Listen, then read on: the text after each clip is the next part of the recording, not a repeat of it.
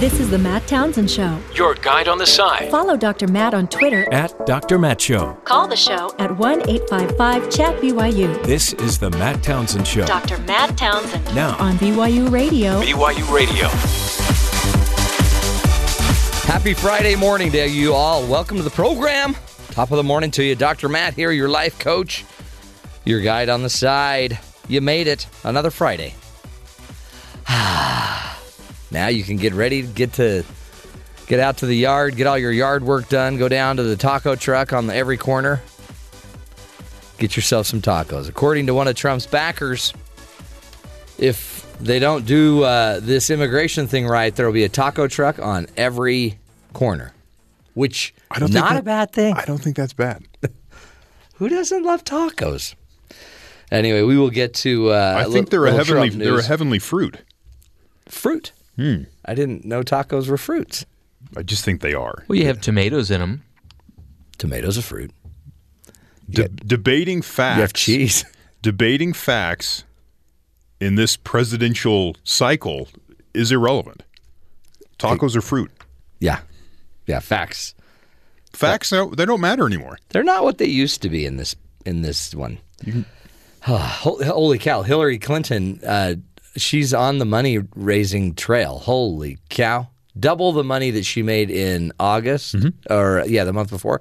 She made this last month. Can Yeah. you believe that? What is the deal? Something. It's like she hasn't done anything but raise money all month. She needs the money to, uh, to finish off the campaign, and she's letting Trump just go ahead and do what he does. Well, hold it. She hasn't done anything but raise money. That's Well, that's great. I guess that's all you have to do if you're, you know, you don't have to give a press conference. And Donald just is going to, you know, hurt himself. So just stay out of his way. Yeah. I mean, why why go on TV and add anything to anyone's argument when you can just let him talk and Just- you raise money so you can hit him with ads later down the road. Holy cow. It's a crazy time. We'll get into uh, some of the political news and the latest and the greatest uh, coming, really, I guess, from both camps, if there's such a thing. Plus, um, today we will be talking about how how come this is all going down. How does, for example, a Donald Trump even come to be? We can blame Trump. Everyone gets so mad at Trump, or we could even blame Hillary Clinton. Everyone's so frustrated with your choices, except. Uh, the problem may very well just be what's going on with the voter. And we will have a, a wonderful um, academic with us to talk about it. To talk about, you know, how, for example, a Stalin, a Hitler, how did they all come to be? We can blame Stalin and Hitler, and the culture was right. Is our culture right for choosing a, a really unhealthy president? We'll be talking about it. Stick with us on that subject. But first, let's get to Sadie Nielsen with the headline. Sadie, what's up? A day after he delivered two very different messages about immigration to two very different audiences, Donald Trump admitted in an interview with the conservative radio host that there has been a softening of his stance on the issue. Oh, there's a softening, Trump said. Look, we do it we will do it in a very humane way and we're going to see with the people in the country. Last week in an interview with Anderson Cooper on CNN, Trump insisted of his evolving message. I don't think it's a softening. In fact, he added, I've had some people say it's a hardening. Some Hispanic leaders who have been advising Donald Trump to say they feel betrayed after his long awaited immigration speech that definitely ruled out a pathway to legal status for people living in the country illegally. The language caught off a guard a caught off guard a group of Hispanic faith and business leaders who have been advising him, often in the face of criticism from their own communities.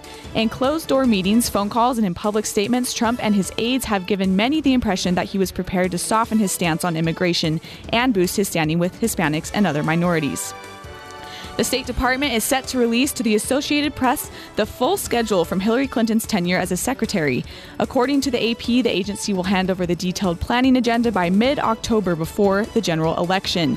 The Democratic presidential nominee's meetings during her secretaryship have come under recent scrutiny after the AP found that a majority of those with whom she met during her tenure also donated to her family's charitable foundation. And finally, Yes. Police in Missouri created a real life Pig in a Blanket as they attempted to capture a piglet wandering on a busy street. Maryland Heights Police Department shared a photo of the piglet wrapped in a yellow blanket, along with the rescuing officer and the woman who spotted the piglet while driving to work. Uh, the police determined the pig was an escaped pet from a nearby home and it was taken to a vet to be treated for road rash before being returned home. It was super cute. I love pigs in a blanket. I'll have to go ahead and post that picture on Twitter because it was a really cute little pig in a blanket. Did they put ketchup on him? Not yet. Not not yet. Yeah. To be determined. Well done, Sadie. Oh, the old pigs in a blanket. I never envisioned the blanket being so, yellow. we are pigs. Pigs in the blanket, yeah? Yeah? Yeah. So, this is funny then, yeah? Yeah, yeah. This is funny, yeah. yeah. Yep. Isn't that you just decided to have hot dogs one night and you forgot the buns, so you just lo- use a loaf of bread? Isn't that what that That's really called a hot down? dog. Pig in a blanket would be more like it's wrapped carefully, lovingly in a doughy hmm. wrap. Not Some more yellow. intended rather than I forgot the bun, so just grab the loaf of bread.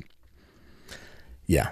Is that what your mom did your mom call it when she put it in a piece of bread, a pig in a blanket? Yeah. So Yeah. I, I think they uh, they lied to me. She bait as a and child. switched you. Yeah. Mm-hmm.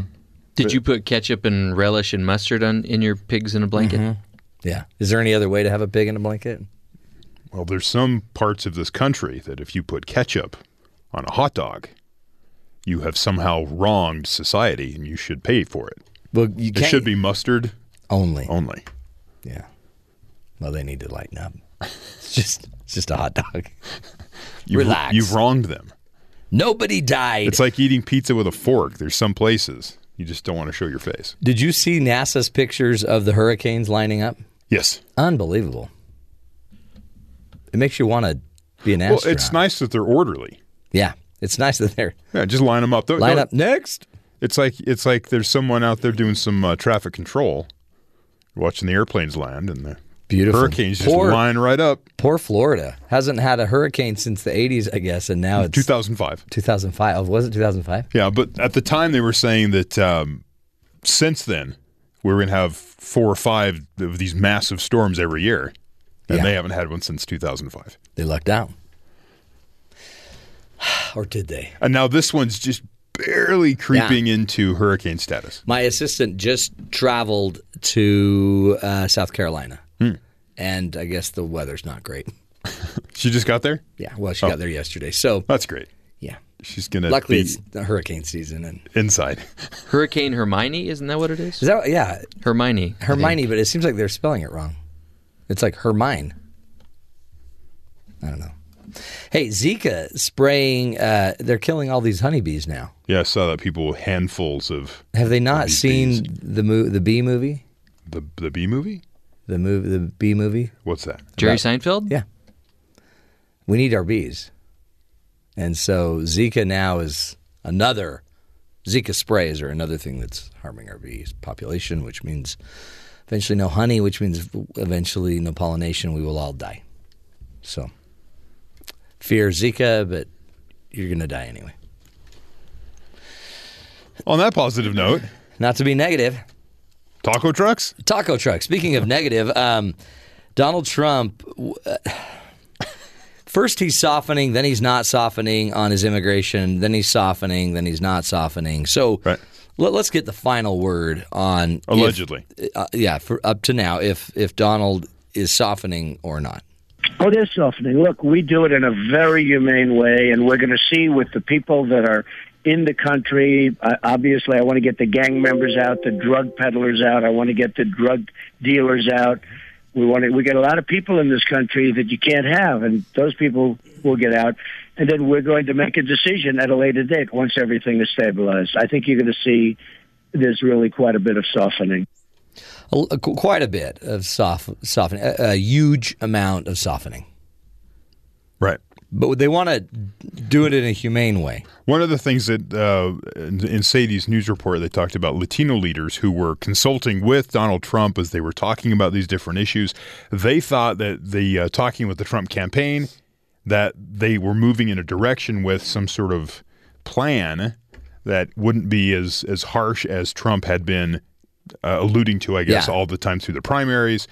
and the whole deportation force. They said that was just uh, trying to describe a mechanism of enforcement, not necessarily a you Like know stormtroopers. like stormtroopers coming in to, to, to send people back. So that, that was just language. The people will not dress like stormtroopers. They'll dress like flower children. Well, then Trump shows up in Arizona and says he's going to triple, triple, quadruple, Have it, whatever yeah. the ICE agents, and we're going to have a deportation force. And they're all like, "Wait, we just talked Mm-hmm. Hold on, about." I thought we were. Huh. all right, so that's why the Latino leaders are now turning away from Trump in that way because they felt like there was a bait and switch that happened. Well, and the idea he just said is we don't want the drug dealers, we don't want the criminals, we don't want the rapists, because so we're gonna we're, we'll be hard on them, I guess, right.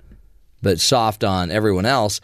But what about the taco truck drivers that were alluded to by one of um, Trump's, you know, Supporters. supporters, Marco Gutierrez? This is his comment, I think, on the Today Show. He's the uh, the founder of a group called Latinos for Trump. What, what problems are you talking about? my culture is a very dominant culture and it's imposing and it's causing problems if you don't do something about it you're going to have taco trucks every corner Wait a minute, you- wait a minute, wait a minute. I'm sorry. Uh, th- hold on a second. I don't know. I, don't I- even know what that means, and I'm almost afraid to ask. yeah, Taco trucks every corner. which I think is a great idea. And most of the comments, you know, Facebook and stuff, people making kind of light of the fact that that would be great. Seriously great. Get a little variety in your tacos, and I don't know. It's Put ketchup on your tacos. I think what he's saying is that the uh, the culture, in his mind, would enter the country and then just take over Yeah. and become the dominant culture. And he goes, "You don't want that here." I'm like, well, Okay. I don't know if that would actually happen. There's no proof that would happen. Well, we yeah, we'd still we just would still have. I mean, I guess we would we'd all benefit from more culture. and apparently, taco trucks. More tacos. Mm-hmm. Who who says no to a taco truck? Really, I mean, really. In fact, tonight I'm going to a party where they're having a taco truck. There you go. Oh, that's funny. I guess that's the point you make. That we're going to be invaded not by drug dealers anymore, or you know, people. It, it's not about crime anymore. It's about t- taco trucks. Yeah. With the uh, Hillary Clinton campaign, Right. You're talking about how she's kind of kept her head down and Yeah, just making money. opened up the wallet. Bring in the money, making the donuts. The Democratic National Committee is launching a new field program to expand its footprint beyond the typical battle, battleground states where Hillary Clinton's campaign already has a large infrastructure. NBC News reports they're launching in Georgia, Arizona, and Utah. With plans to expand soon to other states that are either too Republican or too Democratic to typically get much attention from presidential campaigns. So they're hmm. going out to these areas that usually kind of get ignored because they focus so much on battleground states, and then there's all, all the other states that are either going to go Democratic or they're going to go Republican and try to uh, gain some more influence there. Says meanwhile, the Clinton campaign has been stepping up its efforts in these states, launching a six-figure ad buy Thursday in Arizona after opening two field offices in the state as well as one in Georgia. The campaign has staff in all 50 states, but is focused on a dozen or so battleground states, and they're trying to shift some of that Not bad. to see if they can make any inroads. Um, it seems like people. Did you hear uh, Joe Biden's talk about Donald? Which time? Don't fire the whole the whole fire comment, like you're fired comment, and then Joe was impassioned and was like, "Look, if your dad's lost his job and can't go to work now, you're fired." Is it's an ugly statement, and Right. you've never lived that experience. It- so it seems like people, oh, they just want Joe to run. I know it's too late, but how come he's all impassioned now, but he wouldn't run? Now he's I think he's got what, he's on what fuego. He's in the four month, the last four months of his job, and then he's going to be free to do whatever he wants. to go make some money. I think he's feeling a little senioritis there. Probably that's it. He's ready to go. He's ready to. He's going to be out stumping for her twice a week till the end of the election. Is he really? Obama's going to go out, and there's several different events he's going to be at, but Joe Biden will be at every single week until as one of her, you know, spokes not spokesperson, but uh, Joe's, surrogates. There Joe's you go. got to be killing himself because Joe would be He would- president. He would be leading, yeah. Because he wouldn't have an email scandal that's trying No. to pull him down, and No. wouldn't have a family charity that is Right. is or may not I mean, be. he'd have a health care program he has to rebuild, yeah, but uh, whoever is the president will have to fix that. yeah. But could he have been a two-term president? That's the question. Well, honestly, That sounds like ageism. yeah, that sounds like you're. I mean, they're all 70, so. the reality is the country's aging. Yeah. So, yeah, could he have? Could he have lived that long? Probably. I don't know. Probably. He looks pretty spry. He does look spry. As long as there's an Amtrak train, he'll ride it. He'll be okay. Your friend here is only mostly dead. He's not mostly dead. He's fine. He just, I think what he wants to do is go make some money. He's never been able to have the fat and happy side of the the whole political world. He's probably the one of the least wealthy, you know, candidates or politicians we have. He's one that just seems to have gone in and done some work. Anywho, we'll take a break. When we come back, we'll be speaking with Dr. Peter Coleman about how it uh, how we got to where we are. Why are these the candidates? And it's you can complain all you want about a Trump or a Hillary Clinton, but maybe you ought to just take a big look at yourself and what's going on with the people in the United States. That might be part of the issue. Stick with us. It's the Matt Townsend Show, helping us uh, hopefully see the good in the world. We'll be right back.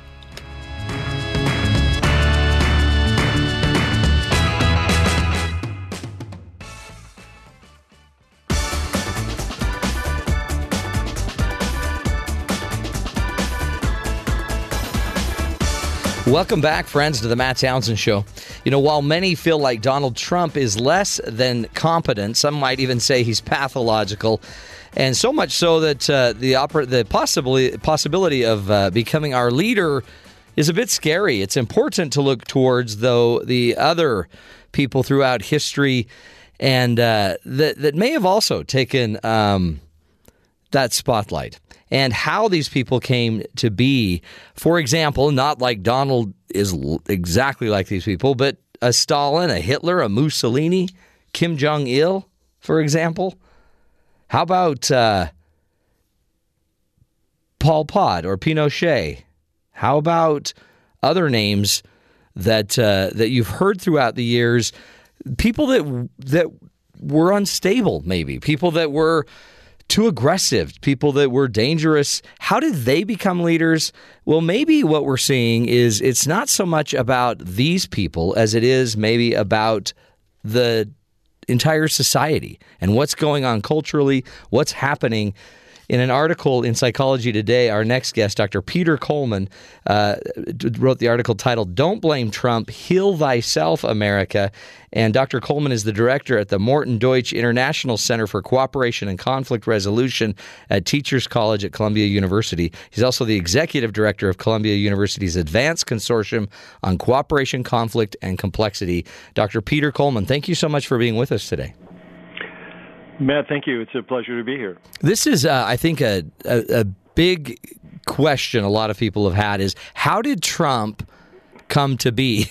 Um, and yeah, I mean, I think we could even maybe say both sides. How did Trump and Hillary Clinton come to be um, our only candidates today? We had so many angry people. We have so many people frustrated by by both of these candidates. What in your article? What do you mean? Don't blame Trump. Heal thyself, America.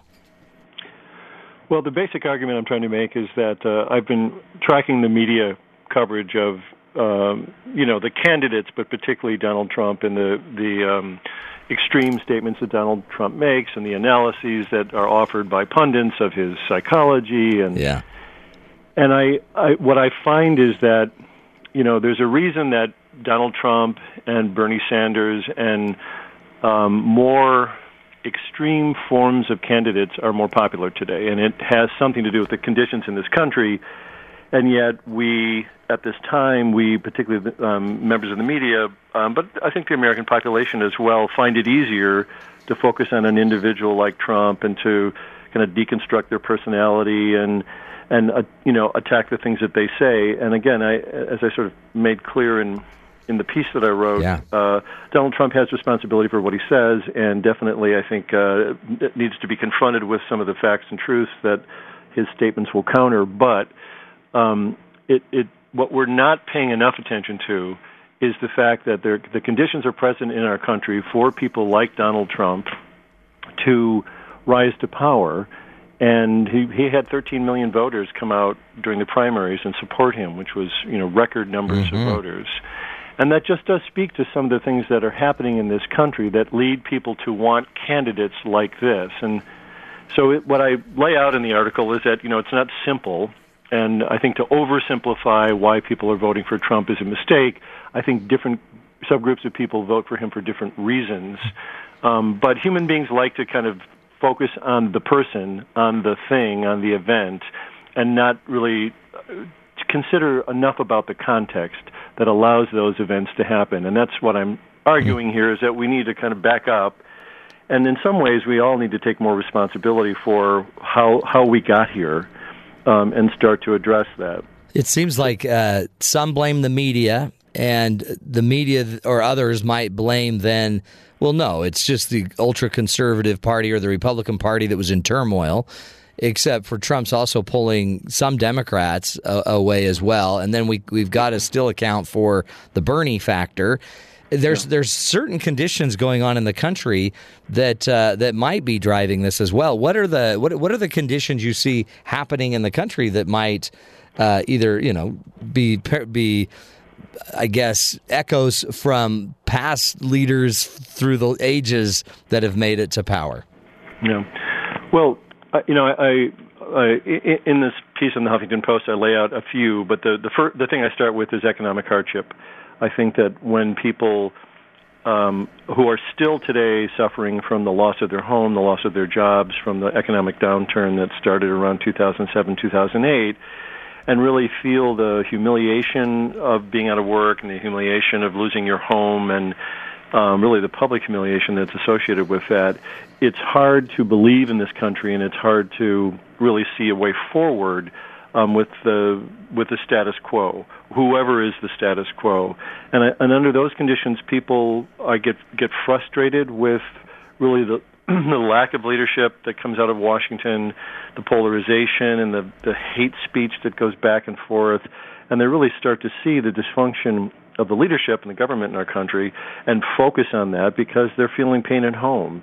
Uh, and so I think that's a sort of a fundamental thing that leads to the frustration with government and the preference for somebody that's going to mix things up, that's going to me- you know attack the government, mess it up, derail it, whatever. Yeah. And in some ways, it is the protest vote that I think is core to this.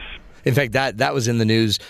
Joe Biden made a big statement about how um, Donald's "you're fired" phrase isn't a isn't a great phrase if you know you're somebody out there in the United States whose dad was just fired and is depressed and now can't get a job, and yet meanwhile.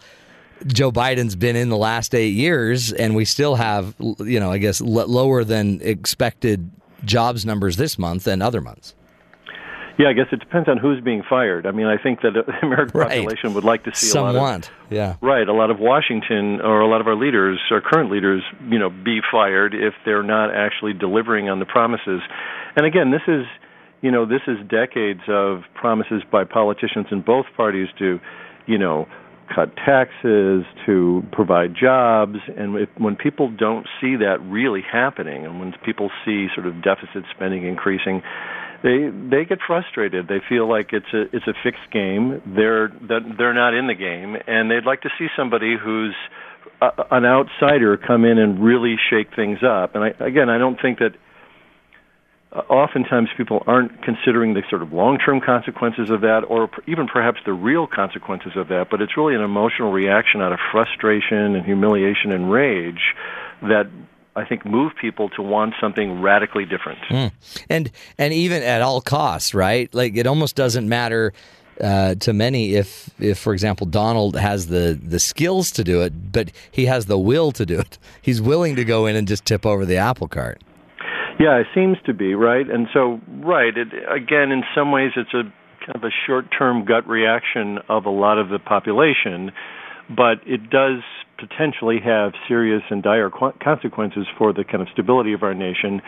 Um, and so, you know, that's where I think the conversation st- needs to start to move. Is like realistically, what will happen moving forward, and you know, will things actually get much worse before they get any better? Yeah, um, I mean, another part you bring up, and you mentioned it a minute ago, is is the humiliation of this, and we've Yeah. we've had and talked about kind of the white middle class uh, that seems to be feeling more and more disempowered. Is that the humiliation that you're referring to?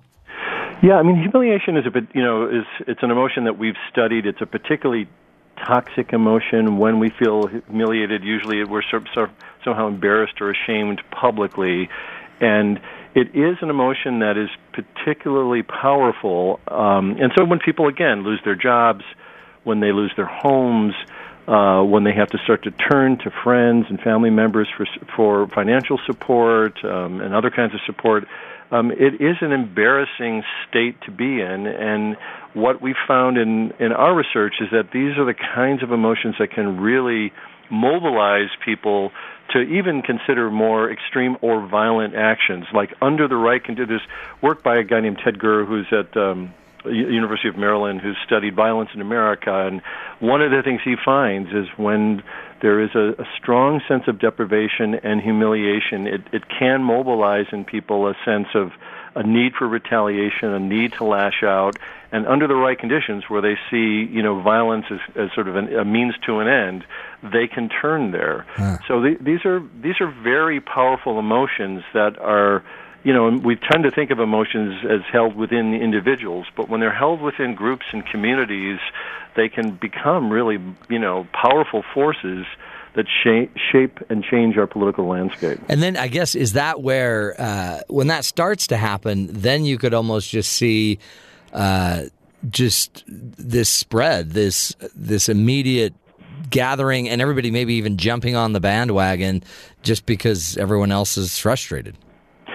Yeah, I think that's right. And I, and again, I, I think you saw it both sort of on the left and the right to some degree. You see it with with Donald Trump supporters who you know want a strong man, they want a radical, they want somebody who's going to mix things up and change things up. And you saw it on, on Bernie's side. You saw a lot of Bernie voters, uh, Bernie Sanders voters, very frustrated with Washington, very frustrated with the status quo, and really wanting something radically different. And so that that just speaks to how pervasive these kinds of feelings are. And obviously, Bernie and, and, and Donald Trump are, are extremely different candidates, but they are both challenging this, you know, the status quo and the way things have been, and seem to um, the direction things seem to be going. Mm. Let's uh, let's take a break. We're speaking with Dr. Peter Coleman, and he is uh, walking us through an article he wrote. Don't blame Trump. Heal thyself, America. And this is really uh, it's about lessons learned. The, I guess really the the the conditions that create extreme candidates, extreme leaders, even unhealthy leadership uh, globally and worldwide. We'll take a break. More with Dr. Peter Coleman when we come back, folks. This is the Matt Townsend Show.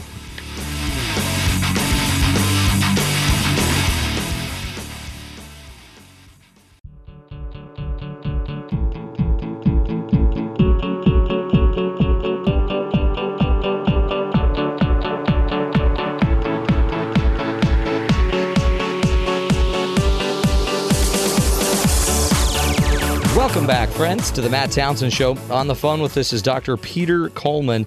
Uh, Dr. Coleman is the Morton Deutsch International Center for Cooperation and Conflict Resolution Teachers College at Columbia University. He is also the executive director of Columbia University's Advanced Consortium on Cooperation, Conflict, and Complexity. He's walking us through his article, Don't Blame Trump, Heal Thyself, America. Dr. Peter Coleman, again, thank you so much for being with us. My pleasure.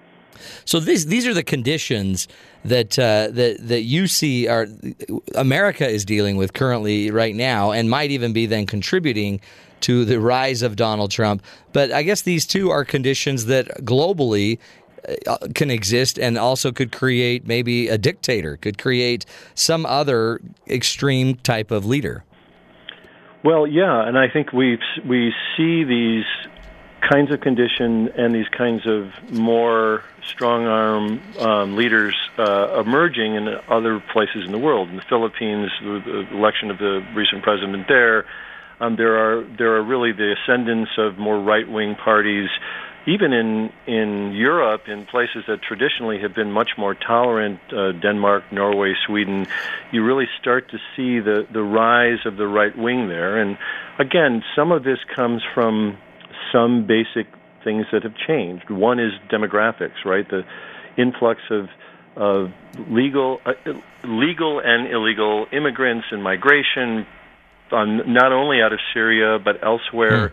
Um, um, you start to see that kind of change take place. I mean, that, that's a major factor that's taking place in this country. There was a report that came out in 2015 that just talked about the trajectory of the population of this country and how we are becoming sort of more and more diverse. And so by 2060, half half of the states of the United States will be um, majority minority. In other words, there'll be a majority within those states of members of minority groups, and so the the the, the demographics are changing, and that does affect the politics, and it affects a sense of of you know stability that people have when there's that kind of change at that kind of rate, Hmm. and then you put on top of that fear. Yeah. You put on top of that the basic fears that people feel from either homegrown terrorism or exported terrorism, and you, you know we we see these incidents around the world in Paris and Belgium and other places, uh, and we fear it coming back to roost in the United States. And so when you see that kind of demographic change, and you see the spiking of fear, um, those are toxic emotions that that again lead people to want to sort of they they look for strong leadership. They look for more um, strong arm leadership. People that will fight these threats. The people that will, you know, um, that speak tough and talk tough about building walls and you know, ex- Right. uh, um, um, you know, throwing out immigrants.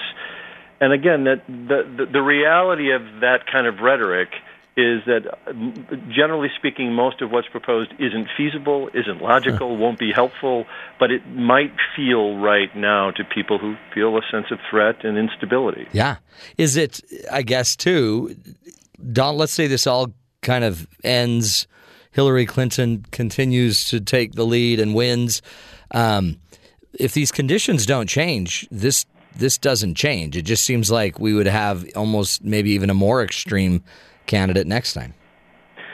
Right. Well, that's true. I mean, it's possible that this is a harbinger of things to come if we don't sort of take seriously the the conditions themselves. And you know, I, again, I, I I see a lot of the uh, the need for change uh, in both our leadership, but really also the followership of this country. Yeah. You know, one of the things that's been particularly startling is how um, patterns of voting in our country, not only at the local level but also vote, voting in Congress and in the Senate, have become more polarized today than they uh, were before the U.S. Civil War.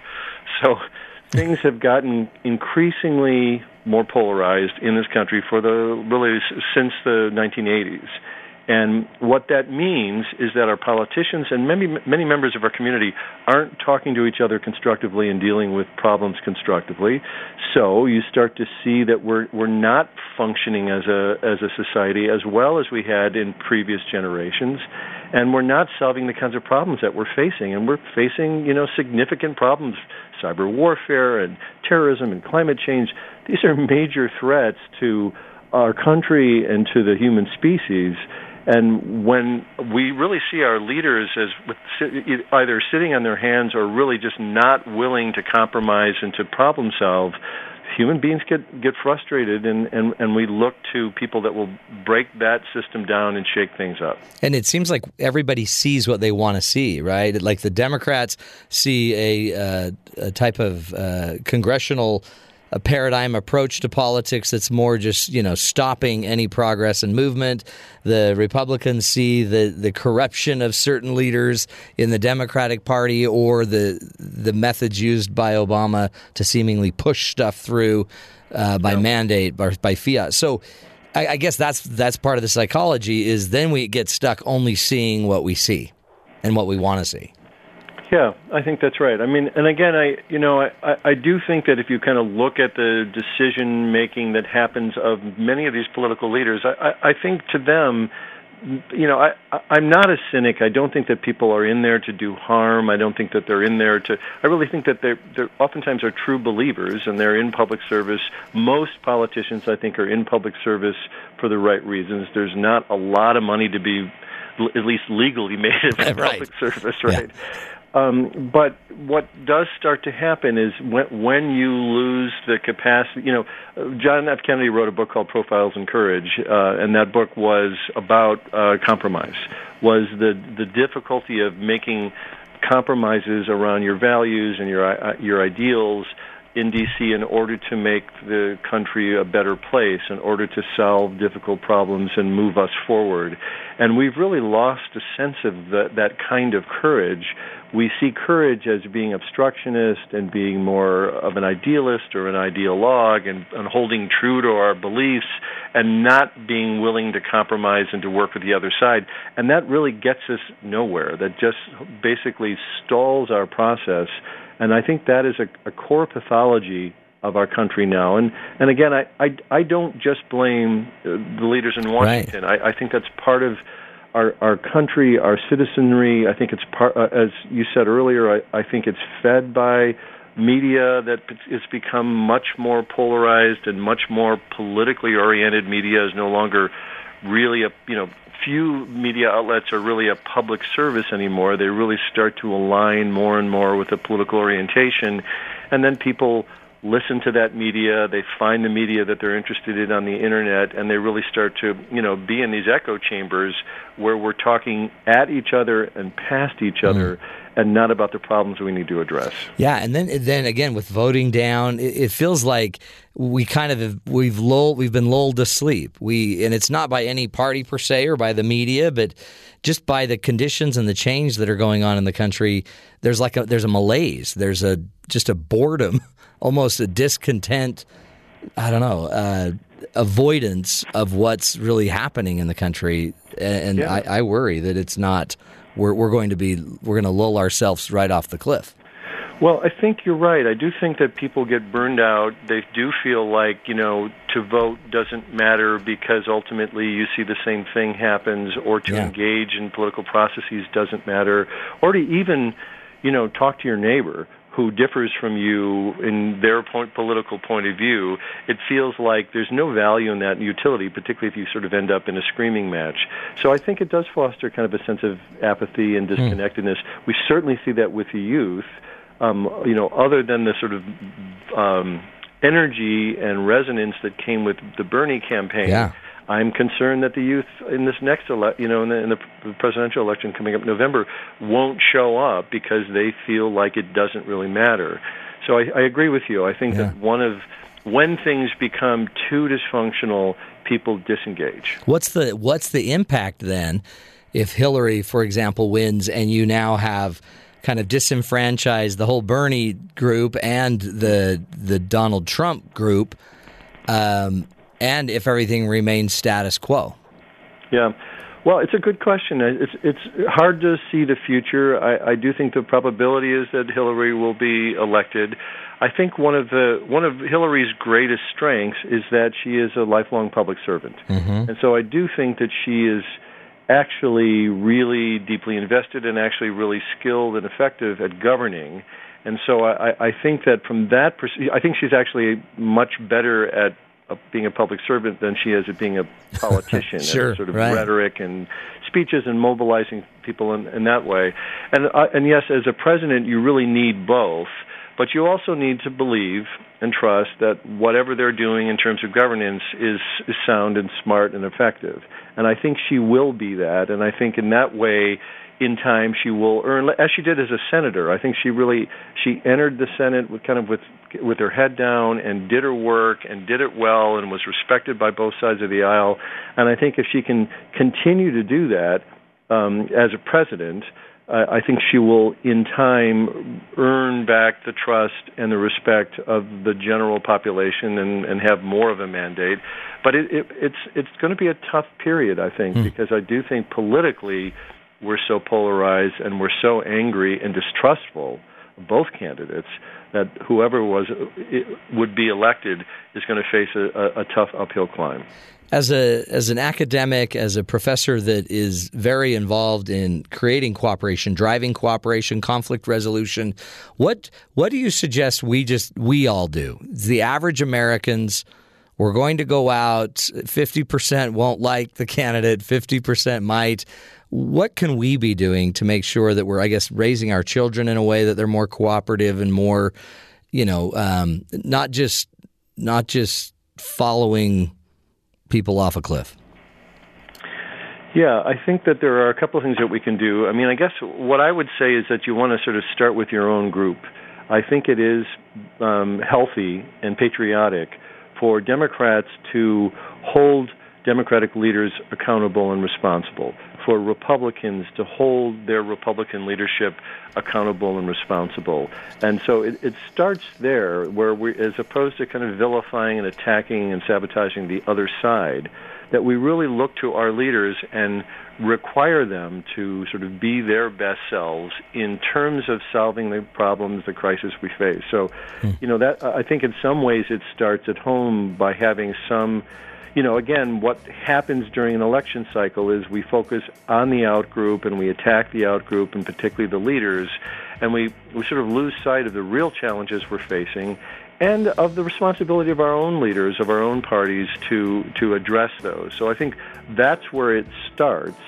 But I also think that there are some simple things that we can do in this country to become more open to other points of view. So it does mean that if you're a more conservative Republican, if you're a more liberal, liberal Democrat, that you find people on the other side who you think are smart and articulate and well intentioned, and you listen to them and you engage with them. And again, we, we, we don't. No. We, we, we do that less and less in Yeah. this country. Um, so we have to kind of actively decide to do that. We can't passively expect that information to come to us. But I do think that if you can identify people on the other side who you think are well informed, well intentioned, and they may have a philosophical difference from you, but but you can you can you can hear what they have to say. It does start to open us up to both us. Um, uh, mi- more middle ground, but also to more feasible problem solving Yeah. and less ideology. More ideas, more insight, uh, more understanding too. Dr. Peter Coleman, thank you so much for your great insights. Keep up your work there at Columbia. My pleasure. Thank you, Matt. You bet. And uh, how powerful. Broaden your mind. And if we open up those ideas, if we open up the information, then you are informed and you can have a better discussion. Stick with us, folks. We'll take a break, come back, wrap up this first hour of the program. It's the Matt Townsend Show.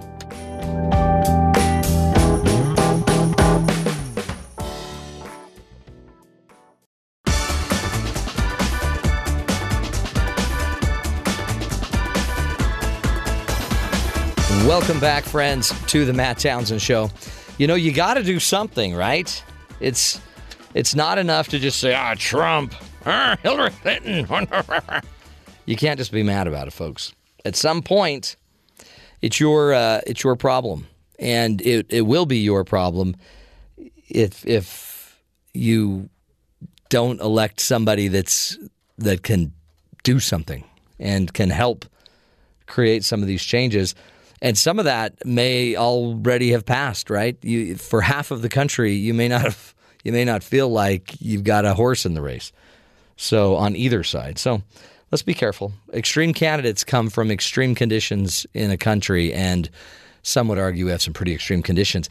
By the way, today we are celebrating uh, on September second VJ Day, Victory over Japan Day, which uh, you know it's a huge. It's the moment uh, there was a surrender from Japan on August uh, fifteenth of August, nineteen forty-five, uh, uh, via the acceptance of the Potsdam Declaration of World in World War II. Today is also uh, Lazy Mom's Day. Run around the house collecting stray clutter with a laundry basket. Find the one closet with a bit of available space left Yeah. and stuff it all in. Just put it in there. Block off an entire wing of your home and tell people you're having some work done. the smell of bleach subconsciously makes your home seem cleaner. Wipe a couple of surfaces with it so that the visitors catch the scent. Great ideas for Lazy Mom's Day. Just take all of the stuff, put it in a in a in your hamper, throw it in some closet, Block off an entire wing of your home. Pretend like something's going on there. You can't go near it. Today's the day we celebrate lazy moms. This is the day, moms, where you don't have to do any work. Just get your sweats on. Tell your family you're on strike. We're encouraging you to relax, take a back seat, and just lounge out. It's also, if you were wondering, bring your manners to work day. Oh, Jack, do you think I could borrow that portable radio of yours for the picnic tomorrow? Please? Asking to borrow things politely, not demanding them.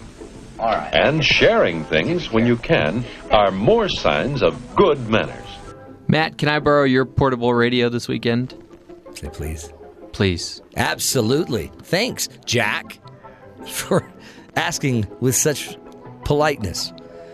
By the way, remember your manners are always showing. We learned a lot about manners in preparing for this segment. Today we will be going through many manners tips as well as Lazy Mom Day tips. Two days we can all celebrate. Let's uh we'll take a break. When we come back, folks, more information for you, more ideas. We're going to teach you how to raise an adult. How you can parent a healthy adult. Well, I mean, parent a child to become a healthy adult. Stick with us, folks. The Matt Townsend Show. It's Friday. We'll be right back.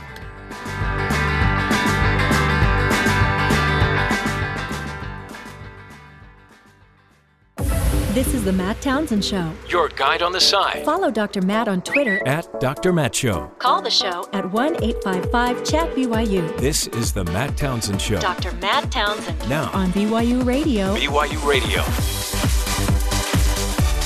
Welcome back, friends, to the Matt Townsend Show, hour number two of the program.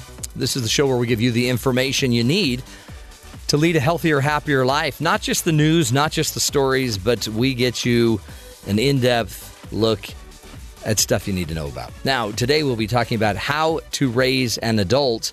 You got to be careful. If you overparent, you may not ever raise uh, a child to adulthood. You'll just keep the child home, they'll live in your basement. But what's great about it is you will have somebody that you can try to manipulate to mow the lawn for the rest of your life. Might be easier just to get them to move out. At the moment, that's my only goal. Is to get have somebody else mow my lawn, and then I don't really Oh, have that's to gonna be them. easy. I thought you were going to say to get your kids out of the house. No, I mean a little you know, young for that. First steps. First, Okay. you got to get one of them What out of what your age? wife. What age is appro? Well, there's that. What age is appropriate to have your son mow the lawn? Uh, Ten. Yeah. When do the neighbors not call the cops That's because the your kid's playing with something dangerous? What I think is appropriate, because I'm willing to risk it at six. Just as long as they're fully dressed, I think the neighbors will be okay. I, I think the only rule: don't stick your hand under the lawnmower. You're right. fine. Right. But, you know, when you see a kid lifting up the lawnmower so the neighbor kids can look underneath, Right. It's a bit out. scary. So I, I think ours was always about 12. Okay. 11, 12. And then we have a big lawn, so ours takes weeks to mow. Mine takes about an hour, hour and a half. But your kid will do it in a second. He'll want Yeah. to do it. Oh, sure. It's the sign of manliness. Right. The key is you have to buy him a little lawnmower, fake lawnmower, Have him follow you and around. then have him follow you around, and then eventually you can have him out there pushing with you. My kid's really unmotivated to get out outside. Is he? He he likes the, the iPad and the Yeah. the TV, so we turn that off. He pouts for a while, and then he wants to go outside and play. Well, that's too bad for your kid. Yeah, so we need to get him a lawnmower. It'll he'll want to do it, and then he'll he for about one summer he'll do it, and then he'll never want to go near it again. That's where the real parenting comes. In. Well, no, I'll just make it a, a a main requirement for his existence. oh, do you want to exist still, son? Yes. You know what you got to do. Hit do you the like mower. Do you like that bed? Mow the lawn. The big thing is, you know, you're a good parent when you can teach your kid to edge the lawn. Hmm. I don't even edge the lawn. That's a whole other set of skills. I hate my edger. Yeah, I do too. That's a whole different story. Well, happy uh, Lazy Moms Day. This is the day when moms can just kick back. Ladies, you you have one day. Today is it. You know what my wife did last night? What? Organize the towel closet. See, she's nesting. Exactly. I walk up, I'm like, what are you doing? And she goes, I'm just organizing it. You do realize that'll never look like that after today. Yeah. You put those in there. I'm going to come in But- with some more after we wash them, and just it'll be a mess. So is she going to relax today now that it's Lazy Mom Day? Maybe she's telling me I have to rebuild the baby crib Oh boy. because it was my kid's bed. Oh, so now he's been booted. To and a then he, he's in a bigger bed that it was put in the closet. Now I have to take it out and put it all back together again. And I think I found the instructions, but I'm not sure. They're probably on. Lazy Mom's Day. By the way, uh, and the other 364 days a year, Lazy Dad's Day. Absolutely. I have to force my wife to take some lazy Relax. time. Yeah. Mine can't do it. It, but you know what I found out? It just makes me nervous that she can't be lazy. So we just sit there, and I'm lazy for her because I care. I'm doing this for I you. try, and she's like, "Well, I have to, I have to do it because you don't do it." Well, I would do it if you'd ever relax enough to let me think about doing it. You're blaming me? No, we're not. It's also bring your manners to work day. Hmm. Your manners are always showing. It's about time to get out the storm windows and check them over. How about tonight, Jack? Gee, I'm sorry, Dad. I have a date tonight. Would tomorrow be all right? Sure. Just make sure. Yes, even when you have to go against another's wishes, you can do it agreeably. Being agreeable, saying and doing things in a pleasant way, that's easy enough. And it does make a difference all day long. Yes, it does. Got to get out those storm windows and clean them. Um, well, Father, I would like to do that. It's just I have a date tonight. Can I go on my date and maybe do the storm windows tomorrow? But what would the average dad say? Did you hear me? You weren't put on this earth to go on dates. You were put on this earth to do our storm windows. Okay, Father. Poor Jack. Jack is. But Jack's learning an important lesson manners. They're always showing. Oh, your manners are showing. Scary. Ah. We got a great show for you. We're going to be talking about how to raise an adult. If you want to parent in a way that you could eventually have your child grow up, be a healthy adult, guess what? Today's the day. You'll be learning that in just a few moments. But first, let's get to Sadie Nielsen with the headline. Sadie, what's up? More than half of Americans, 52%, say Libertarian Party nominee Gary Johnson should be allowed to participate in the presidential debates, according to a Morning Consult poll. Nearly as many, 47%, say the same about the Green Party candidate Jill Stein. If either is included, they would be the first third party debate participant since Ross Perot debated George H.W. Bush and Bill Clinton in 1992. The city of Chicago recorded its deadliest month in two decades this August as gun violence continues to plague the city. A total of 472 people were shot in the city this last month and 90 were killed, a 66% increase from the last August, and the number of homicides ties the total recorded in August 1996. At least 449 people have been shot so far this year, and an in- which is an increase of 50% from the same period time in 2015. Local mosquitoes carrying the Zika virus have been found in Miami, the Florida Department of Agriculture, Agriculture and Consumer Services announced Thursday. This is the first instance of native Zika carrying mosquitoes to be found in the United States um, because all previous cases of the disease were found to be linked to foreign travel. And finally, in your Google news, a woman from the Faroe Islands encouraged Google to bring its Street View feature to the area after strapping cameras to sheep. What? Uh huh. According to a Google blog post, Dorita Andreasen took advantage of the 70,000 sheep that inhabit the 18 islands by fitting them with solar powered cameras to capture the footage of the area.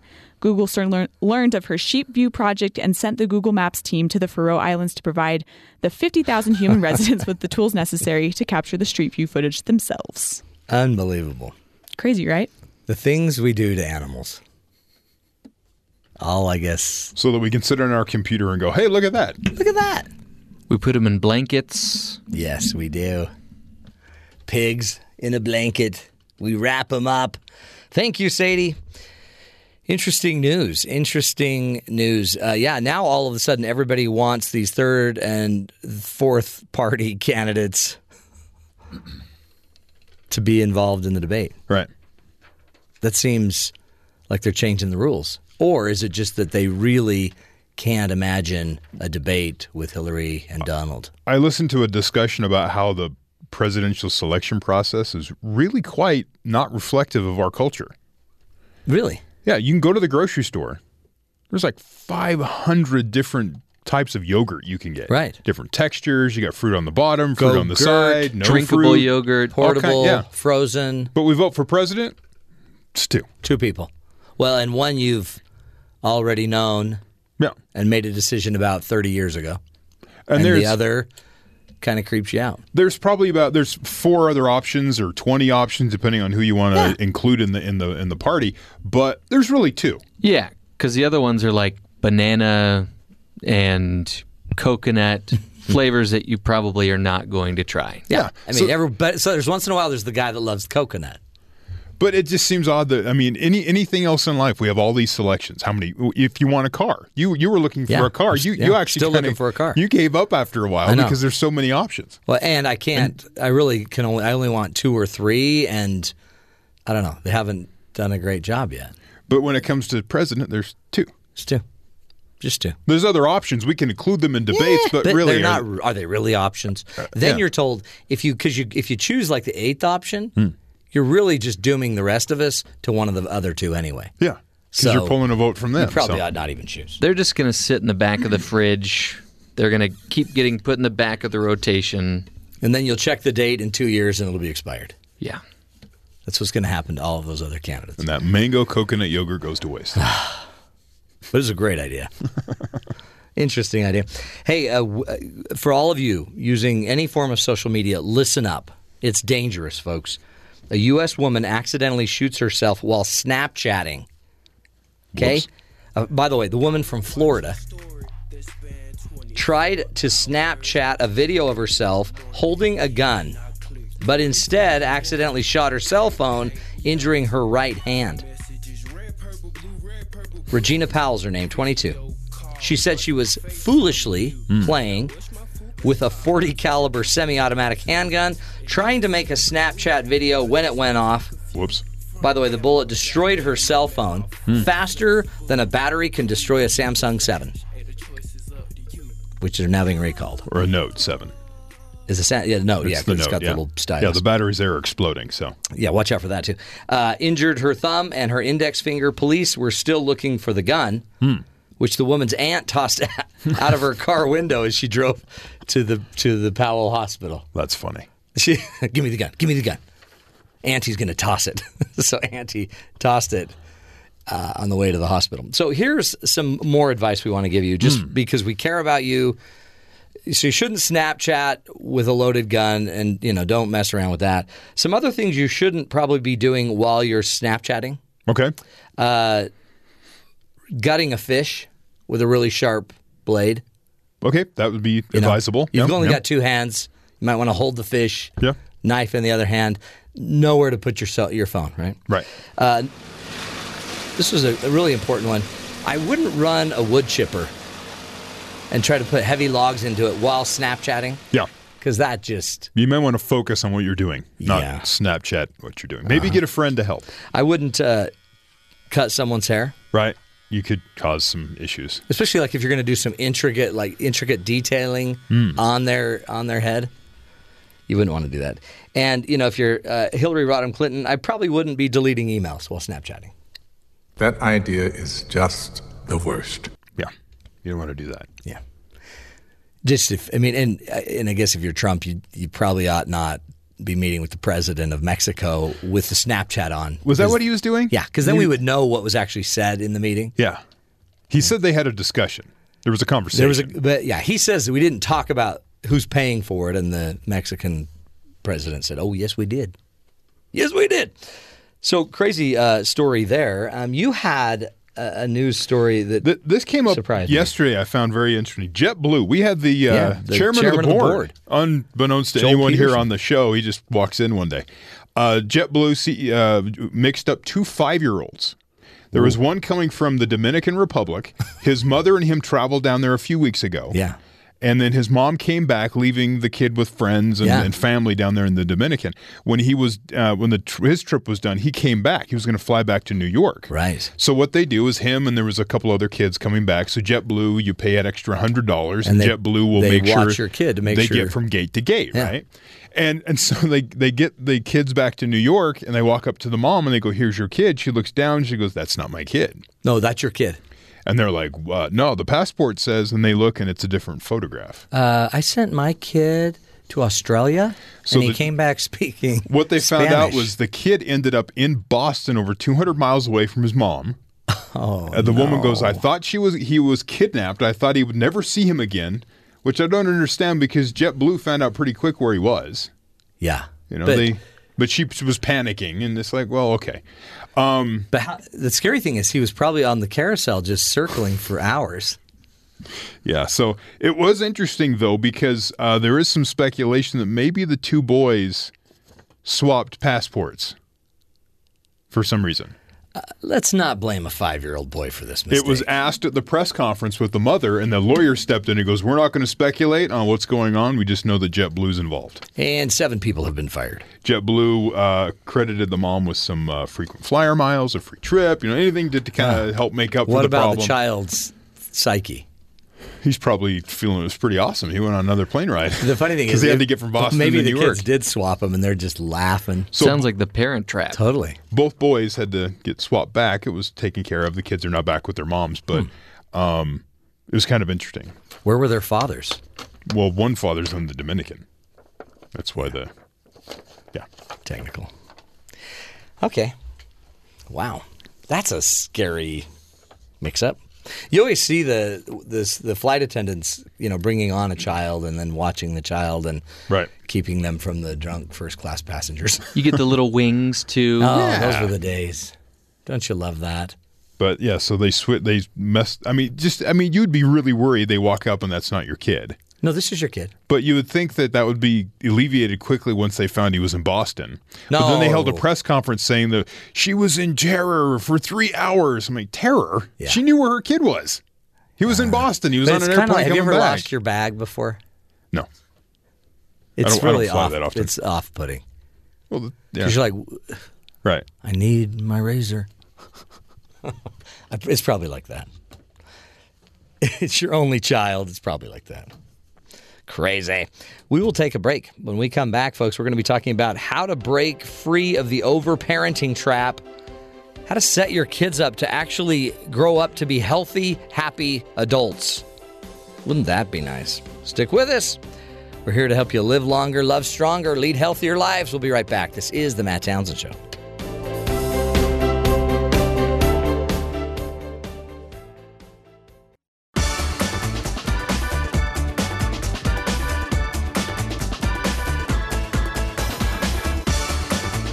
Welcome back, friends, to the Matt Townsend Show. You know, as summer closes and September officially gets underway, over a million students will be attending college for the first time. And while college marks the beginning of independence for some, some other students are having their parents come along for their first year of college. Here to discuss hel- helicopter parenting is author of the book How to Raise an Adult, Break Free of the Overparenting Trap, and Prepare Your Kid for Success, Julie Lythcott-Haims. Welcome to the program, Hi, thanks for having me. so great to have you. This is a, uh, I see it a lot just in my own life and my own work uh, with students here at Brigham Young University, but more importantly in my coaching world. And I, I found that um, a lot of us, and you, you have been a former Stanford University dean of freshmen. D- did you see a lot of kids coming in who's who really had never experienced the world because their parents did all the experiencing for them? Yeah, Matt, that's exactly what I was seeing, and it alarmed me because, in theory, I was working with students who are some of the most bright and capable um, in our nation around the world, and yet they seem so hampered, so unfamiliar with their own selves, very reliant upon a parent to do everything from uh, track their deadlines, talk to faculty if there was a problem with a grade, um, even call to wake them up. Um, they seemed very good at going through the motions, very, very good Yeah. at going through the motions of life. But had they ever had to really kind of stand on their own? And many of them, for many of them, the answer was no. And they looked rather bewildered then um, and, f- and afraid at the prospect of having to kind of be their own, be the adult in their own life. Do I guess is that because they, they still got into Stanford. So it seems like I, maybe what we're doing to, to the requirements we're setting for kids to get in aren't necessarily that they're healthy adults, but just that, or on the, you know, healthy young adults, but that they can pass the ACT or they can, they can get a good grade. Are we, are we just not preparing them for adulthood? I think that's exactly right. And let me pause and say this is this was hardly just a Stanford problem. Right. And No, this is said, you everywhere. see it at BYU. And Yeah. I would talk to colleagues at campuses all over the country, all different types of schools, and we were all noticing the same thing in the last decade. Um, I call it the checklisted childhood. You've asked kind of what led to this, and my Yeah. answer is uh, we seem to have constructed in communities where parents are at least middle class um, and certainly upper middle class and beyond, what I call the checklisted childhood, which is the the perfect childhood, the childhood where every afternoon has an enriching activity. But I think, in a, in essence, we've put kids in a cage of enrichment. It's not in a wide open field. It's not an opportunity to play. It's you know take these tests, do this homework, be in this activity, get these accolades and these awards, all designed to lead to admission to whatever college we might have in mind. And so while a child might be very, very good at meeting our very, very high expectations, we've essentially pointed them in a certain direction, laid the path for them, smoothed the path. Sometimes we're dragging them down the path. we shouldn't be surprised then when they get to whatever destination we had in mind and they are ill equipped to kind of continue walking on their own. Yeah, it's so true. That's such a great phrase, the checklisted childhood. So, as a parent, if I'm sitting there and I have the three things I need to get done for my kids every night, um, that might be the wrong way to look at life. It might be the three things my kids need to do to become an adult. That's exactly right. And I and uh, to that point, too many of us are saying, "Oh, we have a lot of homework tonight." Well, no, we don't. our son does or our daughter does. You know, we're on the travel soccer team. No, our son is or our daughter is. I think too many of us have our own sense of self wrapped up in our kids' activities and our kids' achievement. Um, so we feel better or worse about our own selves if we can say, well, this is the grade we got, or this is the opportunity that's- we're, we're taking advantage of. They listen to that language because I hear that all the time. Yeah. We. Well, when was the last time you kicked a goal, mom? Come on, get out Right. there. Talk uh, talk to us about you introduced three types of overparenting. Yeah. What what do you call what are the overs? Yeah. Well, I did this because we, we use the phrase helicopter, snowplow parent, lawnmower parent. I wanted to get at the actual behaviors, and here's what they are um, overprotection. This is the mindset that the world is scary and unsafe and unpredictable, and therefore I must prevent and protect at every turn instead Mm. of prepare you for what's out there.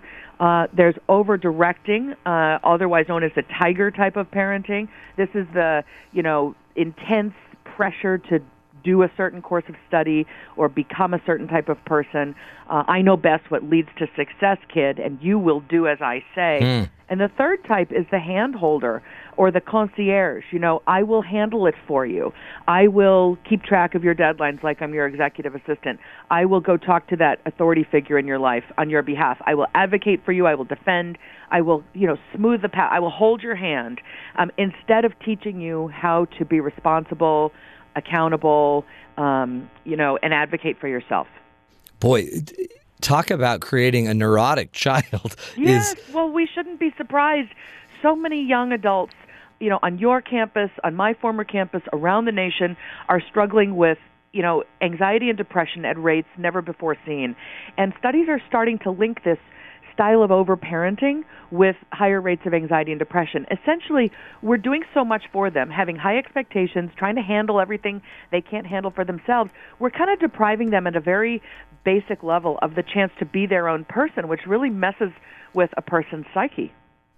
and does this I mean, I guess has this been going on for multiple generations? I mean, I don't remember being overprotected or overdirected or having my hand held. Well, uh, Matt, I don't know how old you are. I'm but, uh, 47, I just found out. you're 47? Yeah, I used to think I was 48. You know what? I'm 48, but Bingo. sometimes I think I'm 47, so I'm right there with you. So did you what did you feel?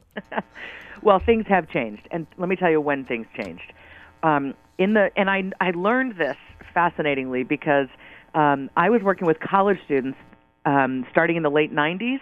And that was when we first began to see parents kind of encroaching upon the shores of the university. you know, how can I be involved in the day-to-day management of life? Yeah. So I said, wait a minute. If you're if you're 18 years old in 1998 and your parents are over involved, what was happening when you were little, early 80s? Um, and I began to read up on this and to study the work of other people. And this is what I learned.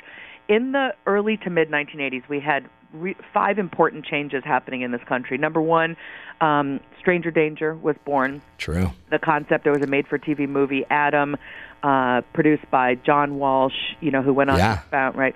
Okay, so Stranger Danger, 1983, based on that. That's when the fear was really born in our minds. 1983. The Playdate was born in 1984. Perhaps not unrelated, but also because we had a lot of moms going back to work, and all of a sudden the concept of when can kids play with one another was a little bit more complicated.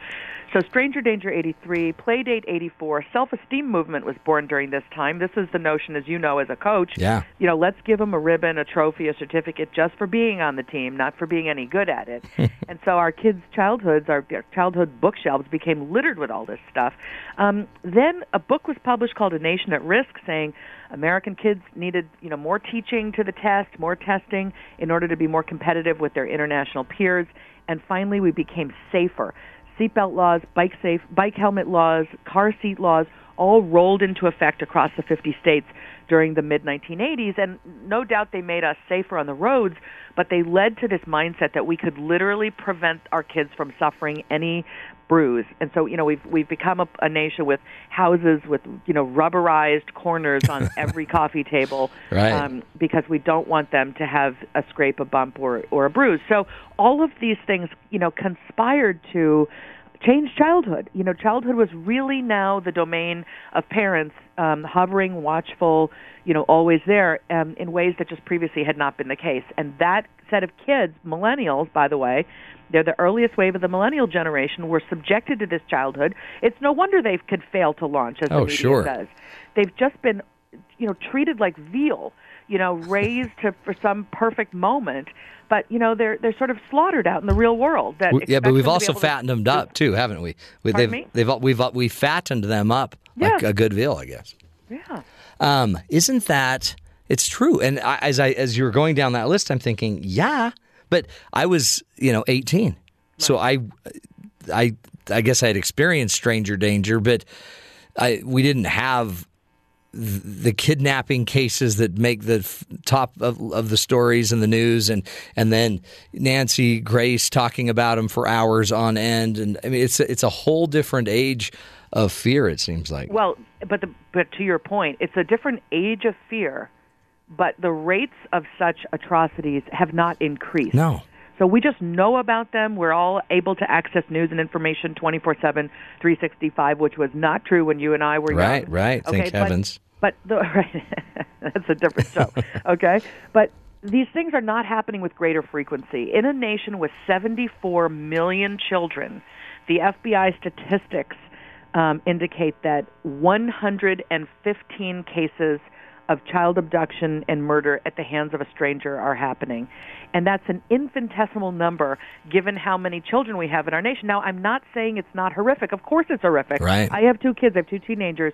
I you know, none of us can bear to imagine that kind of thing happening to any child. But we behave as if it's likely every day, every afternoon. Um, and so we don't let them play in parks. We don't let them on sidewalks. The truth is, they're at far greater risk of death by being a passenger in a car. Right. But nobody's questioning that. They're at far greater risk of death by playing football. Okay. But Totally. nobody's nobody's questioning that. So we have this really outblown notion of the extent to which that that lurking stranger is a real and present threat, and it really has, in, in many ways, changed how we approach childhood. That's so true. So true. Okay, let's take a break. We're speaking with uh, Julia Lythcott-Haims. She's author of the book How to Raise an Adult, Break Free of the Overparenting Trap, and Prepare Your Kids for Success. When we come back, we'll be talking solutions. What can we do as parents to lighten up and uh, actually empower, put a little load on the child so that they can strengthen their back? We'll be back, folks. This is the Matt Townsend Show, helping your children and you live longer, healthier, happier lives. We'll be right back.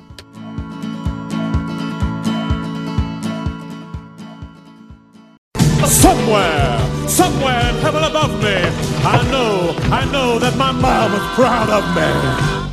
Oh, mama. Cause I'm a dentist. Welcome back, everybody, to the Matt Townsend Show. Nothing makes a mom more proud than when you finally are a dentist. That's from Little Shop of Horrors. Oh, you got to love it. Folks, today we're talking about parenting, really over parenting.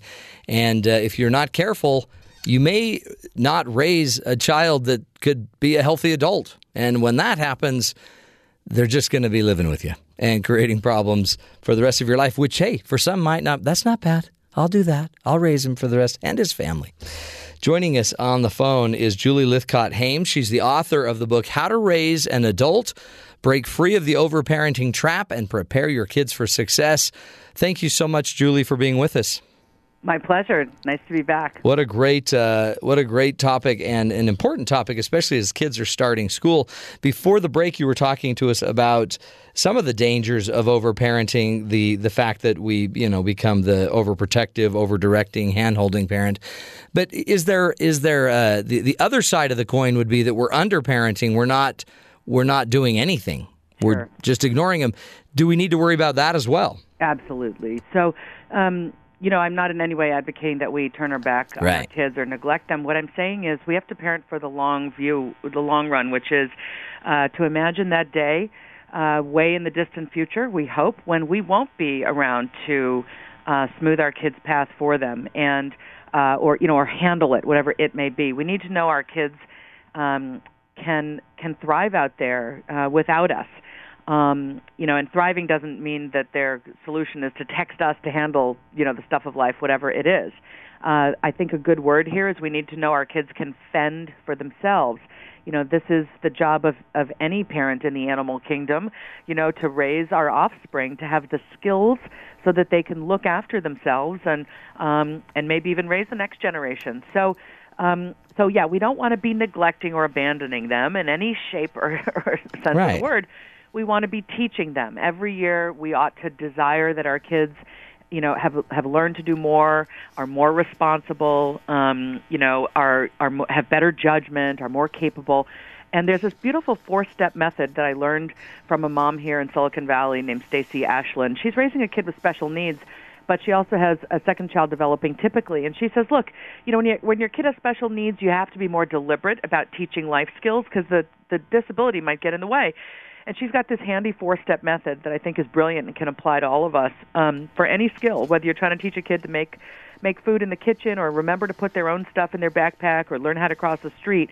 This is a, a beautiful method. Number one, you do it for them. And let's face it, we do that from infancy through toddlerhood, through early childhood, you know, but but we can start teaching them to do for themselves pretty young. But in the beginning we're doing it for them. That's step one. Right. Step two, you do it with them. Step three, you watch them do it. And step four, they can do it completely independently. So the teaching and learning and growth happens in steps two and three, where they're you, you know you're you're doing it with them, and then you're watching them, not micromanaging them, but you know giving them advice and guidance um, um, and feedback as they need it. But ultimately, we want our kids to get to step four, so that when they go off to BYU, they don't find themselves three or four weeks into it saying, "Oh my gosh, I don't know how to make it through a day without my mom or dad telling Yeah. me what to do." I burnt the ramen again. I burnt the ramen, mom. Yeah. Yeah, or so which true. type of ramen do I like? you know, like so unfamiliar with making their own food, they don't even know what it is they like. They're just accustomed to seeing it arrive on a plate. It's and, and even even the steps in between these where we do it for them, we don't always create a nice segue of now letting them do it themselves, and Right. we we just kind of throw it at them. But Right. you can ramp it up over time. Right. You must ramp it up over time. Otherwise, it's cold and cruel. You know, if you've been doing too much for a, you know, 16 or 17 year old and then 18 year old and then they go off to college, you've really dropped them cold turkey in a brand new environment where they will be expected to be able to think and plan and do and, you know, handle so much for themselves. It's really quite unfair to coddle them through 18 years and then drop them off and expect them somehow to thrive. I mean, that's on you, parent, if that's if your kid has trouble thriving at that point, well, take a look in the mirror, okay? Yeah, childhood is meant to prepare our kids for that inevitable day when they're capable of going off to college, going to serve on a mission, Right. going into the military, you know, going into the workplace, whatever it is. You know, back in the day, as we like to say, you know, you and I were coming up in the 80s, you know, 18 meant something quite different than what it means today. And I think we have to take a hard look at what's going on and why that is and why why are why do we desire for our kids to be less capable somehow than we were? Hmm. It's such a because we, we would say, well, we don't want that, Julie. We just want to give them the best. Right. Of course. And Matt, we love our kids fiercely. We parents, we just this this love we have for our children, this biological impulse is so strong. It's so powerful. And here's where we've just gotten a little bit misguided. We think to love is to do it all for them instead of realizing to love is to teach them to do more and more for themselves. We ought to be interested in developing their character, their work ethic. You know, we need to send them out in the world capable of rolling up their sleeves, working hard, and pitching in, and being really kind to fellow humans. I mean, those are the building blocks. You know, that's you, you you prepare a kid with with those fundamentals. You know, they can go out and succeed in the world. Um, but instead, we've decided, no, no, no, I have to arrange it. I have to plan it. I have to remind them. I have to do it for them. Parents are kind of over helping with homework in so many communities, more interested in helping their kid get the A than in making sure their kid learns.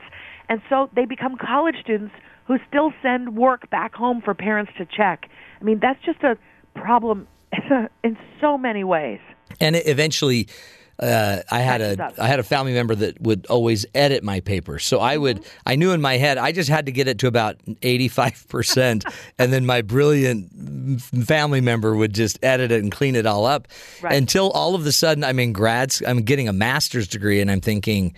Oh, I'm gonna have to pay someone to edit my paper because Right. I don't have that confidence. Well, and you know what? Right, editing is a great skill. We all should, if we're writers, we we should show our work to other people and get feedback. There's a difference between someone um, circling problems, writing comments, saying, t- you know, this isn't clear. What do you mean here? Say more. You got to support this. That's helpful and that's ethical. But when a parent goes in and outright rewrites it for the kid, Right. because they know the parent knows I'm a better writer, therefore I'm going to polish this. The kid isn't learning anything. The people that the paper is submitted to think the kid has done this work. That's the unethical part. You know, and the kid kind of knows I didn't do my own work. I'm not actually capable. So, you know, there's there's that sort of fine there's that fine line. There's the healthy side of helping. You know, there's the appropriate ethical side and then there's the crossing the line into inappropriate. Talk about the the definition of success. I guess part of it you just did where it's more about character and work ethic and I guess uh, your ability to adapt than it is about becoming the dentist. Right. But That's but for exact- parents, so much it's like you're going to college, you will get a degree, and it, you know you probably ought to be a doctor like your dad. yeah. So you're going to college.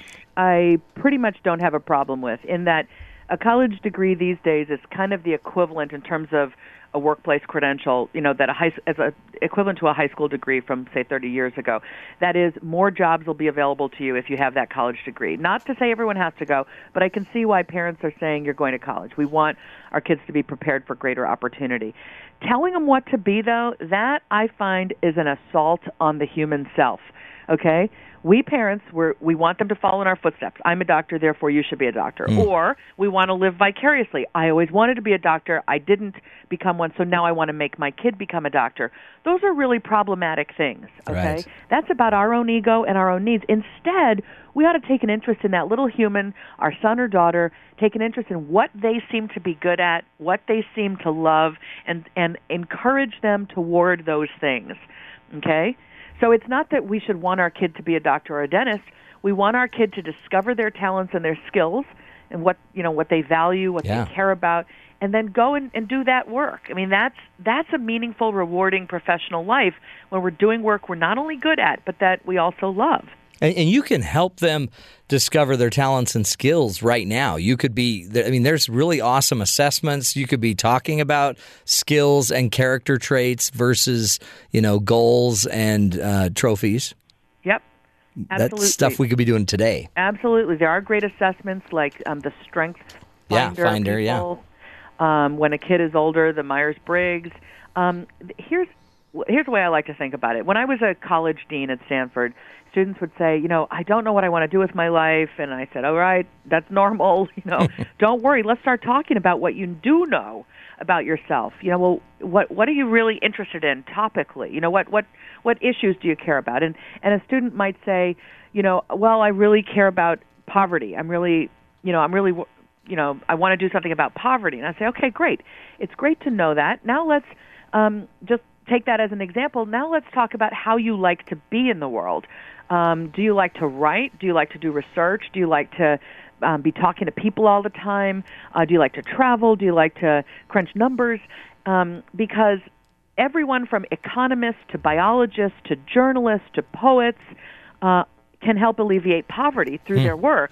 So you've got to learn about yourself. You know, do I want to be the uh, the economist? You know, crunching numbers that are going to turn into some kind of policy that's going to help alleviate poverty, or do I want to be a narrative journalist telling really powerful stories that will move other people to change their habits uh, and do more to alleviate poverty. And it was just a way of illustrating almost anything is possible. But you know, at the root of what you should do is know yourself. What am I good at? What do I love? You know, and plan accordingly. Hmm.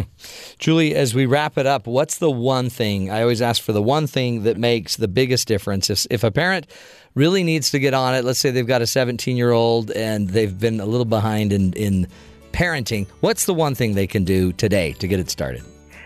Well, uh, one thing. Uh, realize that your job as a parent is to put yourself out of a job. Um, and therefore, sit down with that 17 year old and say, I've been doing too much for you. I was doing it with love, but I realized the most loving thing is to help you do for yourself. So let's pick three things you're going to be responsible for. We're going to teach you how to do it. We're going to help you, but let's say in two to three months, you're going to be capable of doing these things by yourself. Hmm. Good stuff. Julie, you did it. You did it. You did it. Good job. Julie Lythcott-Haims, uh, How to Raise How to an raise Adult. an adult. Thank you so much. Thank you. Great to have you on the show. How to raise an adult, break free of the overparenting trap, and prepare your kids for success.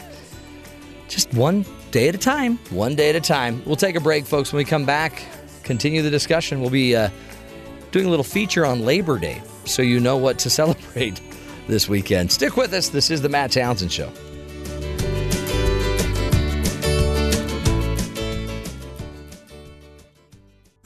Because life doesn't come with a handbook, you need a coach. Here's Dr. Matt and his coaching corner. Play ball. Play ball. You know, we when we bring on great guests like Julie in the book How to Raise an Adult, we don't want to induce guilt, right? That's that's not the goal, but it is to just inform you uh, of what's happening out there and what the data and the research shows. If you want your child to be an independent, healthy being, you have to become intentional in that process. Don't assume that just getting them to graduate from high school is the key to getting them to be an, a, a dynamic, healthy, character driven child, right? You got to talk about character if you want to grow character. You have to talk about uh, accountability and responsibility if you want that. If you if you want trust and respect from your child, then you have to talk about trust and respect. You can't expect to get something from your child that you're not putting into them in an intentional, overt way. So just reevaluate. Look at what you do every day and just say, great, what's one thing I can do to pick it up and make it even better? Maybe I could stop doing a few things as well, like homework.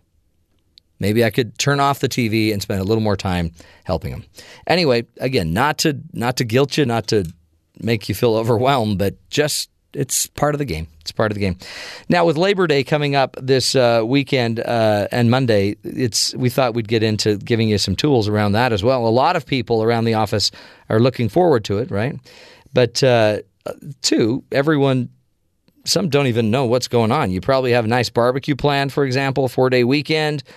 But what is Labor Day actually celebrating? Our producer Liana Tan is going to show us how Labor Day for many Americans might mean just moving their leisure time to their living rooms instead of their office. She'll teach us some ways that we can be more productive. Hi ho, hi ho, it's home from work we go. Growing up, I didn't really know what Labor Day was. I just thought it was a method of torture teachers used after making us get back into the school mode and then randomly surprising us with a day off so we went back into summer break mode, but then dragging us back to school a day later. It made me very confused as a child. I used to think Labor Day was just a day to celebrate all those mothers who birthed their children. But actually, according to Wikipedia, it's the first Monday in September that celebrates and remembers the social and economic achievements of American workers. What better way to celebrate productivity and achievement than by doing nothing? ABC News came out with an article that said Americans work more than anyone in the industrialized world.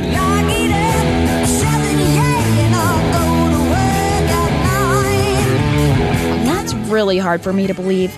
Maybe Americans clock in longer than anyone else, but how much of that time are they actually working? Hey, it's my man Dave. Good morning. Hey, did you catch that game last night? Holy cow, what a touchdown, man. Oh, did he pay An article called On the Clock How Americans Waste Time at Work on more.com says that on average, Americans waste two hours a day at work. And that cost companies $759 billion in wages for which they received no return on investment. Dave, you busy here? I gotta show you this YouTube video. Check it out. It's a cat that looks like a Pop Tart. And for the employees, that time that could be spent getting ahead on projects or acquiring new skills to work toward promotion is too often thrown away on shopping online, buying groceries, or talking to friends on the phone. That's great. Hey, we gotta forward this to the whole office. Wow. I felt extremely guilty. I mean, do I even deserve a Labor Day holiday? Do any of us even deserve it? Okay, so I don't online shop or buy my groceries at work, but I think we're all guilty of wasting time. So, in my guilty conscience, I came up with five things that we can do to improve our work focus and performance so that we can spend our Labor Day actually celebrating our labor. What? Set manageable goals. Before, my energy was all over the place. Now it's concentrated like a laser beam. Ask your boss or coworkers what else needs to be done. They can probably think of many things that you could do or new skills that you could learn to be more valuable to the company. It's always more motivating to walk into work if you have a plan to stay on task. Two. Don't open unrelated windows or your internet browser. It's the Late Show. You think you'll only spend a couple of minutes checking your other email, shopping online, or messaging on Facebook, but that couple of minutes suddenly becomes much more enticing than motivating yourself to find a work task to do. So resist the temptation to open those tabs and even try putting your phone on airplane mode. A study done by Gloria Mark from University of California says that it takes an average of 25 minutes to refocus after getting distracted. Just think, that's like an hour of time to refocus after just reading two texts. Use headphones. The workplace can be bustling, and there are many interesting conversations that can be tempting to join. I get it. Working all day sometimes means you don't have time to go home and catch the latest episode of The Bachelor, so you have to compensate by virtually living through your coworkers' love lives. And while coworker bonding is a vital part to a healthy workplace, starting the day off with a two hour conversation about what dress they're going to wear this weekend probably isn't necessary. Four. Get up and walk around. That is an SUV. Humans ride around in it because they are slowly losing their ability to walk. Productive at work doesn't mean that you're glued to your computer every second of every day. Working does require you to creatively think and let your mind wander a little. If you try staring at your computer every moment, you'll realize that you're actually being less productive. I'm bored. Sometimes your body needs a change of scenery. Jack Groppel, a doctor in exercise physiology from Florida State University, says movement and exercise stimulate flow throughout the body, which leads to a brief period of hyperoxygenation in the brain. The phenomenon lasts only a minute or two, but the effects linger, increasing both energy and attentiveness, and that this helps physical fitness and intellectual performance. Five. Treat yourself. Clothes. Treat yourself. Fragrances. Treat yourself. Massages. Treat yourself. Today I don't feel like doing anything. Sometimes your next paycheck just isn't motivating enough when you realize you can get paid the same amount to stare at a computer, occasionally text a friend, and chat with your coworkers as you can to actually work. So give yourself incentive. Maybe you don't eat lunch until you finish an assignment, or you plow through some emails before taking a walk outside. Whatever you do, remember that work shouldn't have to be excruciating. So this Labor Day, don't spend it wallowing in guilt of how you don't actually deserve the holiday. Just make some adjustments so you can be guilt free next year. And if you really feel guilty after listening to this and feel that you just can't celebrate making any contribution to America's productivity and achievement, don't worry. you still can celebrate your mother, who went through a lot of labor to bring you into this world. Actually, I don't know if that makes you feel any less guilty. Well, happy Labor Day weekend. I'm Liana Tan, and that's my little tangent. This is the Matt Townsend Show. Your guide on the side. Follow Dr. Matt on Twitter At Dr. Matt Show. Call the show at 1 855 Chat BYU. This is the Matt Townsend Show. Dr. Matt Townsend. Now. On BYU Radio. BYU Radio. Happy Friday, everybody. Welcome to the program. Dr. Matt here, hour number three of the show. If you missed the first two hours, go to iTunes to tune in. Go look up the BYU Radio app. And when you're there, rate the show. Give us five stars. Rate the show, for heaven's sake. It'll help more people find the show. Yeah, I didn't. We ought to have everybody go rate the show. Yeah, and then give Matt a nice compliment in the comments. Yeah. Do that. Or not, whichever. It's a free country. Or give Terry one or Yeah. Jeff, Sadie. We're trying to get that A in the window that people can see as they walk by. Yeah, from the health department. so uh, Bacteria free. We're bacteria free. Yeah, listeria free. Hey, we've got a great program for you. Today we'll be talking movies with Rod Gustafson, of course, uh, because it's Friday. And that's the day you go watch a movie. Theoretically. Labor Day weekend. Labor Day weekend. You might have a free day. You might have a free one, and you're also going to have sports. So we will be speaking with BYU Sports Nation. That was good last night. Uh, I didn't get. I watched didn't, quite a bit of football last night. Did you? Yeah. Yeah, I was busy playing tennis, pulling muscles I did not know I had. But apparently I do. Well, they're not there anymore. They're growing. Twitter even broadcast a game on their service. Really? Apparently, the first college football game to be streamed on Twitter. Well, legally. There's all That's a kinds big of deal. stuff on Twitter. So Twitter's getting into football. They're going to they're have NFL games later this year. Mm-hmm. Their idea is uh, you put up a sport that's the most popular thing on TV. You might get some eyeballs that don't use Twitter Yeah, yeah. to watch your, your service. Maybe they sign up. And you'll get everyone talking on Twitter, which is already happening. The presentation is interesting. On the left hand side, you have the game on a, on a little like YouTube looking sort of window. So something you're probably familiar with. Right. And on the right hand side, you have the stream of all the tweets that are associated with the game. Well, So you can watch But the if you're doing this on your phone, this would be you probably wouldn't see the game because it would be so small. Uh, you'd have to look. Yeah, unless you've got a really big phone. Yeah. On, on my laptop, it looked great. How fun! I mean, the game was what it was, but we just Yeah. turned that off. But It was a blowout by the time I got there. That, uh, but the neat thing is football's starting. So, you know, for many, it will. This is the beginning of a really bad time in your marriage. Yeah, my wife's like, "What are you doing tonight? Uh, football?" She goes, "I don't know if that's the right answer." And I go, it, it, "It's the right answer at least four days a week." Then she's like, uh, "I think we're doing the towel closet, the linen closet." Then I then then like the the, the marital stress comes in. Yeah. Don't stress out a pregnant woman. I go. Stressed moms make stressed children. Do they? Apparently. Oh, okay. What, what what's going on? Uh, Jeff's asleep. Jeff fell asleep. Jeff gets bored when we talk about your baby. Oh, foot, no, it's football. Sorry. Really? Wow. Jeff I'm a doesn't- baseball guy. You know there are there's other countries you could live in. Just snoring and talking at the same time. There's other places you could go. You could go like to Brazil where they just have football. Yeah, and then political corruption and impeaching their president. that's and- fine. yeah. And That's Zika. always interesting.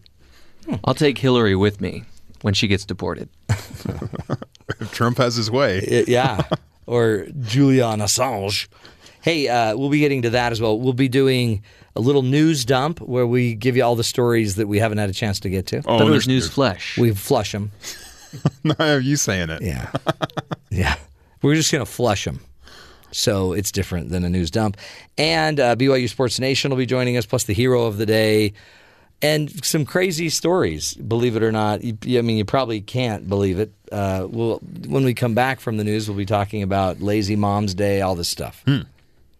Today's the day that moms can just relax, and then back to work with you. back to So back to the mines. Okay. Back to the mines. But first, let's get to Sadie Nilsson with the headline. Sadie, what's up? A tropical storm left parts of Hawaii's Big Island soggy but intact Thursday as residents of the island state prepared for a second round of potentially volatile tropical weather. Hawaii Island was pummeled with heavy rains and powerful waves overnight, but residents woke to blue skies and little damage after Madeline skirted the island. Hurricane Lester remains on track to affect the islands this weekend and was upgraded to a Category 3 storm Thursday afternoon. After making landfall about 1:30 a.m. near St. Marks, Florida, as Hurricane Category 1, Herm- Storm Hermine was downgraded to a tropical depression early Friday morning. The storm is heading into the southern Georgia from the crook of the Panhandle on Florida's Gulf Gulf Coast, moving toward the Carolinas at about 14 miles per hour. Hermine was the first hurricane to hit Florida since Wilma, a Category 3 storm that passed through in October 2005. There were projected to be storm surges as high as 12 feet, though CNN says in the report below that the swells uh, reached a still damaging 8 feet. So, pretty bad storm. And finally, a mistake on a wedding RSVP, RSVP card accidentally listed young children as one of the three entrees on the menu. A photo of the card shared to Reddit listed three menu options, including pork, beef, and children 12 and under. Ooh. So someone said, I'll have the, tw- the 10 year old, please, medium rare. Joked about. The Wow. card also encouraged guests to inform the wedding party of any dietary restrictions, despite the unintentionally cannibalistic nature of the entree choices. How do you want your kid? That's funny. I'd like him wrapped in a blanket, please. It's people. Soylent Green is people. I guess you can't make a mistake. Uh, no. And if you can, at least make a joke Well, he's about lucky that yeah, they're lucky that the feds didn't show up or something. Could be. Thank you, Sadie. Hmm. Maybe they hit a trigger warning or something. No children were harmed on this show Yet. yet. We've The- still the got an day is- hour. the day is still young. So uh, it is, folks, Lazy Mom's Day. Lazy Mom's Day.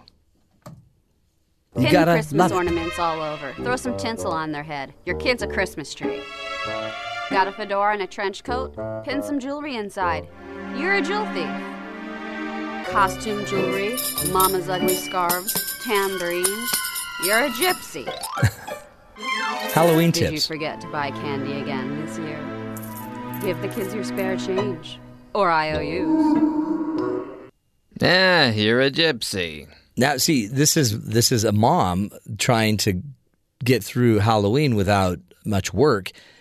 But Jeff, it's only September.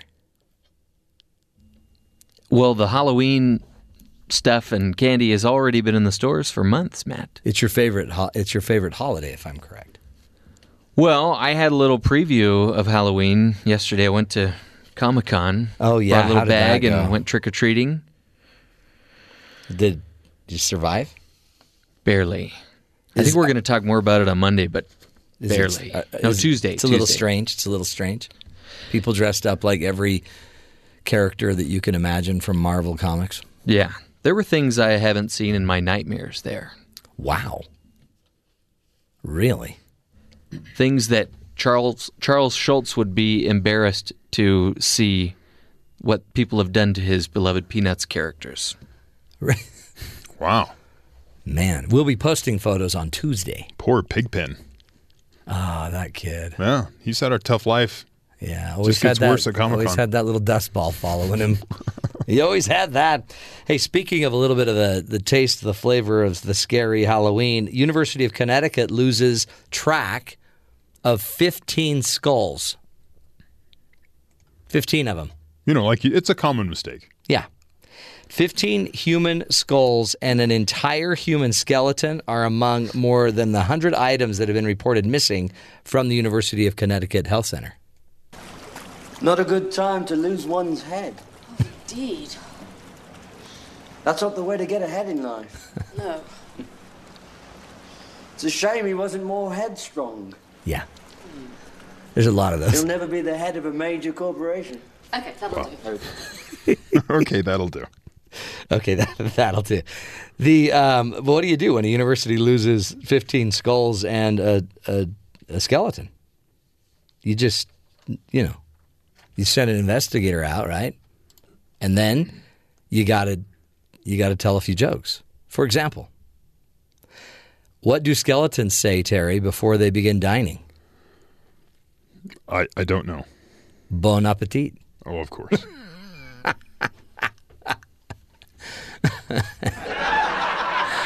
That was a little delayed laughter. I know it, It took a while to they get were it. Processing.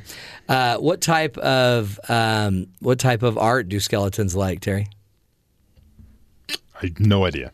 Sculptures. Oh, wow. I'm sensing a. Uh, what did the skeleton say while riding his Harley Davidson? Just tell me. I'm bone to be wild. Bone to be wild. One more. I got one more. Oh, good, good. more. Just one, just one. Just ah, jeez. Um, who is the most famous French skeleton? Tell me.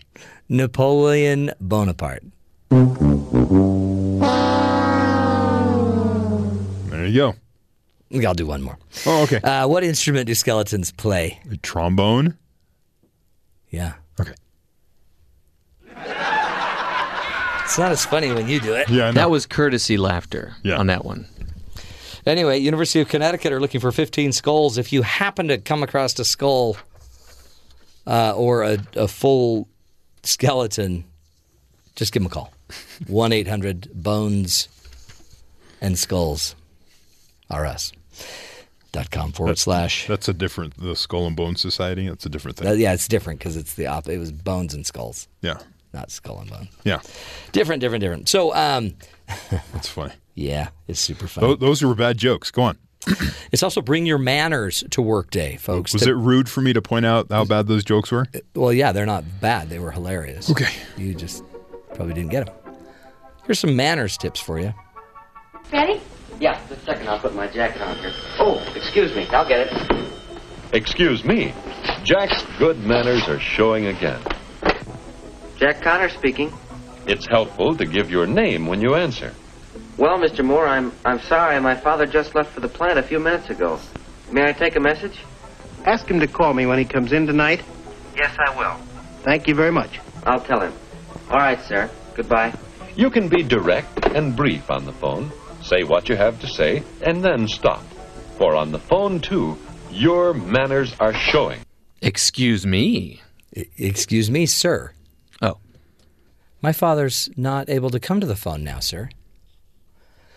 Your manners are showing. Remember that, Terry. Whatever you do, whenever you do it, how you do it, your manners are always showing. Those videos are fun to watch. They're fun to watch. In fact, I've just decided. You, Uh, you sat in your office for a little bit yesterday watching those videos. I was I watched them all, and I learned a lot about jokes about skeletons, and Mhm. I learned a lot of uh, information about manners. It's kind of telling. Thank you. Shows a lot of your character. And my manners are showing. Apparently. The uh, I, I've just made a little decision that we need to do a lot of those so that we can because there th- these there's a lot of those that we can there's a lot of manners tips that I don't think the youth are getting. Hmm. So we're going to put together quite a few of these little learning moments. and you know, Jack was a he's a good boy. He's a Jack's good boy. His manners are showing. And yes, gotta love Jack. So, any other headlines we need to worry about, and then uh, we'll take a break and visit our good buddy uh, Rod Gustafson. This happens every once in a while. You hear about a 12 year old going to college. Yeah. And you question whether that's really the best thing for a 12 year old to be doing. Doesn't seem smart. Seems like maybe they need to be a kid and not be in college at Sure. 12. Don't they don't need to be joining a fraternity at twelve. Well, they don't really participate in college life. They go to class and then they, you know, mom comes and picks them up from school and they go home. Yeah. And they're in a class with a bunch of, you know, and they're, for that kid, they're adults, even if they're still just college kids. They're adults. They're well, you know, way older than they are. And it doesn't seem like a good, maybe a social situation for a 12 year old. But regardless, Jeremy Shuler, a homeschool kid from Grand Prairie, Grand Prairie, Texas, who was officially Cornell's youngest student on record. 12 year old might sound mighty, mighty young for college. Jeremy's parents, both aerospace engineers, said he was actually intellectually ready for college.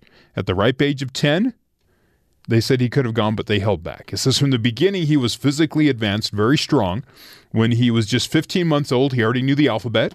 Wow. Uh, by the time he was 21 months old, he was reading books in English and Korean on his own.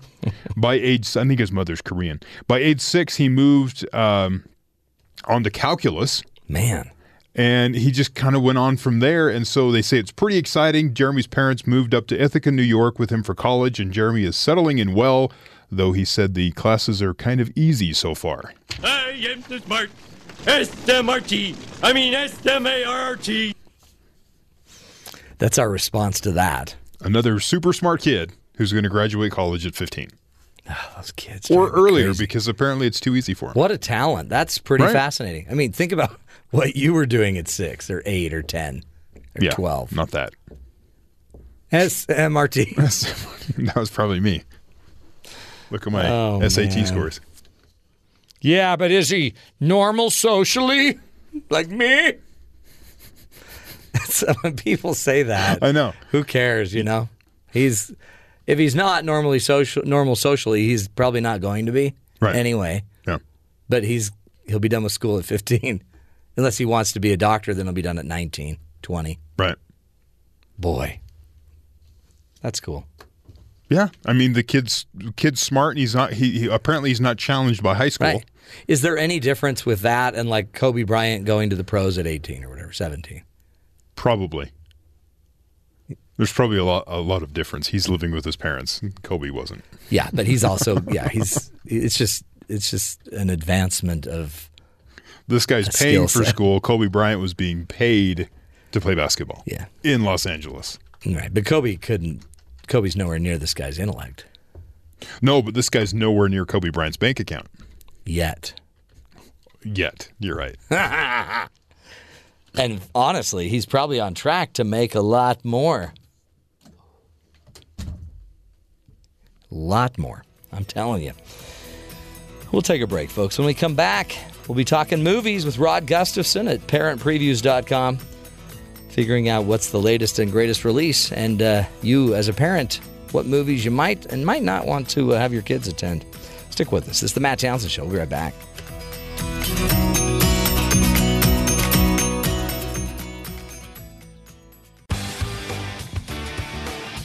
Jane McDonald was an upstanding, law abiding citizen with a 757 credit score, an affinity for opera, and no history of violence.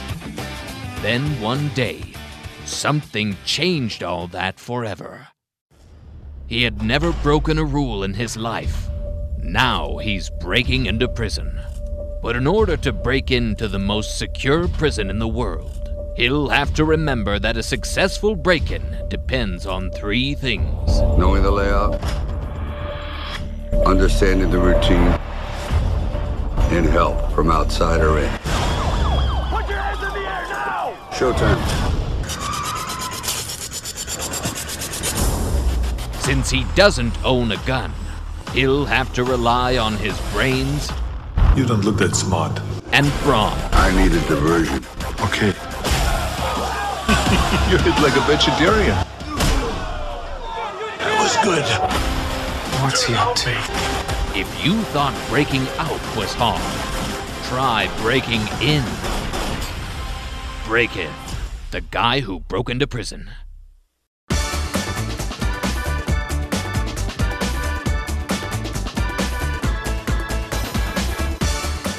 Welcome back, everybody, to the Matt Townsend Show. Uh, Rod Gustafson joins us, and Rod is the uh, what do we call you? Critic, film critic, specializing whatever, in sure. movies. I was going to say the guru of uh, the film breakdown, like a well, like, I, I like a sports I've had a few caster. breakdowns. Yeah, yeah. I've had a few breakdowns. That's probably accurate. You have. Nobody has a better breakdown than Rod Gustafson. Parentpreviews.com is the name of the website. It's a wonderful site uh, where Rod and his people go and they review and evaluate movies and media from a parent's perspective, um, which Rod is a great, it really is a great skill. Because as a dad, I need to know what my, you know, what what's out there in the movie theaters before my kids just go. And you know what's interesting, Matt? I meet a lot of adults that they use it for themselves. Sometimes they, they're a little hesitant to admit it, and then they'll say, "But you know, I really like it too." Yeah. So let's face A lot more people are concerned about this than what Hollywood wants to admit. No, absolutely. In fact, it seems like there's a disconnect sometimes between Hollywood and the rest of the country, anyway. So, uh, it's if we finally need somebody to review Hollywood for us and, and do it kind of in a in a neutral way. Rod, talk to us about the movies coming out uh, this weekend. Well, uh, this weekend, really the big one that we're going to have that's going to be of interest to family audiences is a romance, and it's called The Light Between Oceans. Now, the first thing I have to tell you, Matt, is I am so happy action movie season is over. Like, it's not like I hate action movies, but as I sat down and watched this this film that takes place on a deserted little island, hundred miles off the coast of Australia, and it's all this beautiful scenery and i thought oh this feels good. And then the next thing i thought was don't fall asleep don't fall asleep. And that's that's one of the problems with the light between oceans. This is a this is a slow moving movie and and if you've gone to see a lot of action films this summer, you may find the contrast to be a little bit too much. Oh, interesting. I, I haven't thought that there's just the movement of the shows from action to just a little love story. It might leave you wanting more action. That seems weird. Uh, Rotten Tomatoes gave this a 61%. Yeah, yeah. And you know, we did we we gave it a B grade, which I don't know, percentage wise, it's probably more like around 70, maybe, you know, 75. I'm mm-hmm. trying to mm-hmm. remember how that scale works. Uh, what the movie is about is it's about a woman who marries a man, and it's the end of World War One, and he is a lighthouse keeper on this deserted island I was just mentioning. And uh, this guy has an impeccable wartime record. Just surviving World War One was was a big enough uh, uh, a big enough thing to have had happened in your life. I'm trying to think of the magic word for that. Yeah. But he also he is very obedient and and and so he's the perfect guy to be working all by himself on this on this little island. Anyway, they get married they have this wonderful life where the two of them, all he has to do is light the light, it seems. He doesn't do a whole lot of work. She tends to the garden and a few chickens. And then in their off time, they do spend a fair amount of time on what I call their favorite hobby, which is trying to bring a baby to the island. And so that does create some sexual content nothing too serious, but we do have a couple of scenes with some heavy breathing and mm. and uh, and not explicit nudity, but we certainly know what's going on. So parents, a heads up on that. Um, but then what happens is she ha- she gets pregnant, has a miscarriage, gets pregnant again, has another miscarriage. Mm. Well, now she is really falling into a depression, and uh, and the wind constantly blows on this island, and the storms are raging, and everything else. And psychologically, they they had already made a big deal out of how many men had tried to work there and couldn't because of the isolation. Well, now she is succumbing to that. So she prays for a miracle. And right about the same time, he spots, his name is Tom, spots a boat just off the shore. So the two of them drag it in, and there is a baby in this boat along Whoa. with a dead man. And so she, of course, feels like this is her miracle from God. He says, No, I need to report this right now. She begs him not to. And so there comes the choice that was made. He decides to be sympathetic to his wife and they keep the baby. Well, of course, guess what? The years go by and it's a small community where you know that's the closest community and he discovers and so does she they discover that the mother is still alive and she is just heartbroken because she's lost her husband and her child. Oh wow. so now what do you do? So that's the big ethical debate that comes up in this movie. Unbelievable. Wow. And and a little slower moving but it seems pretty deep in uh, in thinking. You need to you really need to think it through well, you know, in all honesty, I didn't really find it to be that slow because actually, I really love movies about these interpersonal situations that mm. present ethical debates and shades of gray. And uh, if you like that kind of movie, I think you'll be very satisfied with The Light Between Oceans. Now, as I, I mentioned, the, the sexual content, that really is the only substantial content that's going to be of concern. At the same time, though, you probably have to pay most teens to come and see this movie. Yeah. Uh, and it does star, by the way, it stars Michael Fassbender and Alicia Vikander, and the two of them wound up they're still together they met each other making this movie and they have a real world romance as well so i think that will probably add a little bit more attraction to this film man interesting it's I love that, and I this could even bring up uh, some interesting topics for your adult your adult children as well. Oh yes, it Great really discussion. does about these choices that we make, and you know, was it the best decision to try and protect his wife? And and of course that. That was a very bad decision in my, uh, you know, in my opinion. I always, I'm one of those people where you tell the truth. You got to do what you got to do, and you take your lumps because if you don't take them now, they come with interest later. That's so and that's true. exactly what happened. Well, Rod, great stuff. Again, another great review from parentpreviews.com. Everybody go check out the website, parentpreviews.com. You can see uh, the uh, the review on Light Between Oceans, but also every other review they've ever done, plus their talking points. Just wonderful insight. Rod, thanks so much again. Thank you, Matt. Have a great weekend. We'll take You a break and come back. When we come back, we'll do a little a, a little news flush for you. Try to figure out some of the stories that uh, we haven't been able to get out to you, and maybe there's a reason. Stick with us. The Matt Townsend Show. We'll be right back.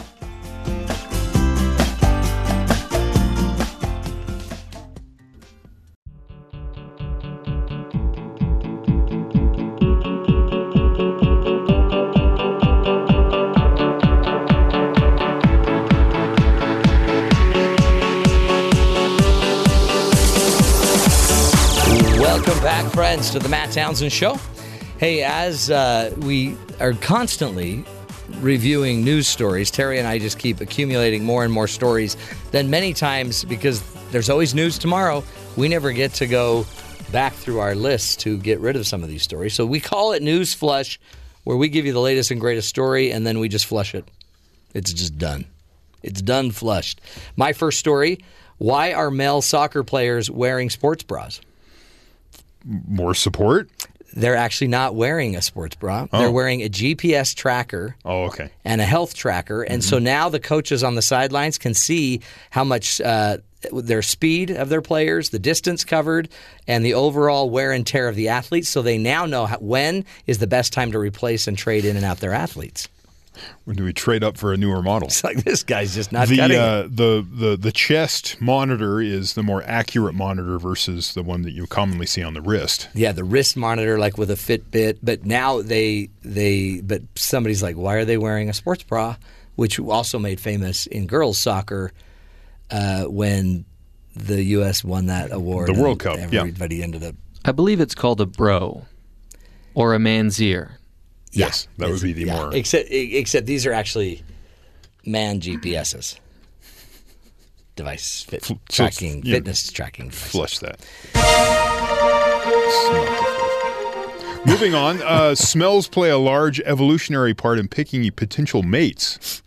The smell of somebody. Our noses know how to diversify our gene pools when fertility is at, at its height. As the story goes on, it says researchers set out to find which foods rich in carotenoids, which I guess is what helps. It says a pigment shown to increase skin tone and attractiveness, also give body odor a boost. Really? They studied male sweat samples with female sniff testing for uh, intensity and qualitative attributes. The results are published in the Evolution of Human Behavior, which you subscribe to, Matt. Yes, I do. Uh, says men who ate a variation of fruits and vegetables, as well as a reasonable amount of fat, meat, egg, and tofu, smelled better than those who ate a lot of carbs. Really? The low carb diet produces a floral, fruity, sweet, and medicinal sw- uh, sweat, while higher carbohydrate intake results in a stronger, less pleasant body odor. That's funny because I So eat sweat more- Twinkies. Eat more salads, less bread. Oh, you smell like Thousand Island dressing. Thank you. Is that blue cheese? That's kind of gross that people are even smelling each other. So men eat salads, you'll Yeah. smell better. If you want a date, eat some kale. Uh, Austria jails a man who posted a cat making the Hitler salute. Hmm. Yes. That's odd. An Austrian man has reportedly been jailed for posting Nazi propaganda online, including a photo of a cat making a Hitler salute. The 38 year old from the skiing village of Flachau, Salzburg, near That's Salzburg. Probably accurate. Yeah, I think that was a Spanish uh, version. Uh, found guilty of posting around 20 Nazi propaganda photos online, according um, for the website. Uh, I'm not going to name the website because I would just destroy the language. So when does the cat calendar come out? Well, see, this is funny because uh, in the United States, and I guess everywhere, there's cat photos, cat calendars Mm-hmm. everywhere, putting cat in fireman outfits, police outfits, Right. all these different things. Yeah. But apparently, if your cat has a mustache like Adolf Hitler, you're not allowed to do the Hitler salute. And by the way, thank heavens for that. Yeah, there's a standard. But he did go to jail, for heaven's sake. So be grateful that if you're a cat lover and you like dressing up cats, be grateful you don't live in Austria.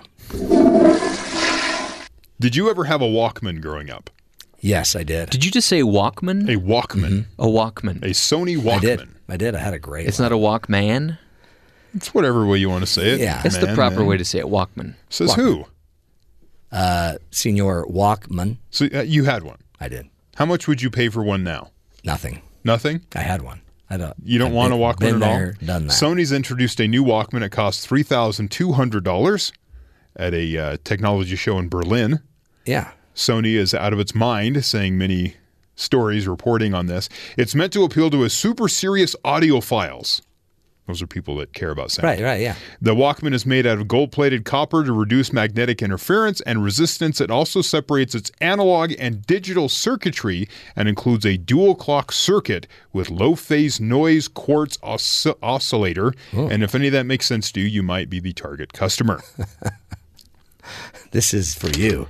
You know, I just paid a few thou for a tape deck, but I got a car with it. Yeah. So I think this is different. yeah. This is like one you can just put in your back pocket. Well, if you had jeans from the 70s. It's 80s. as, it's as, as bulky as the original iPod, has a four inch touchscreen. It has 256 gigabytes of storage. Hmm. And it looks like a Walkman from the 80s. So, Really? if you want that, it's available for $3,000. Not interested.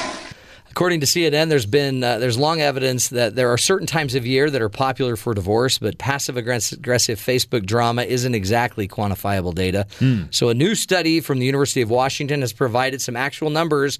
Researchers from the university plotted the number of divorce filings in Washington between 2001 and 2015.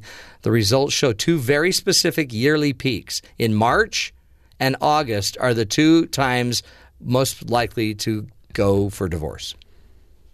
So if you are having marital troubles, I would really pick up your game in the March and August months so as not to drive your marriage to divorce. Interesting. What's going on at those times of the year?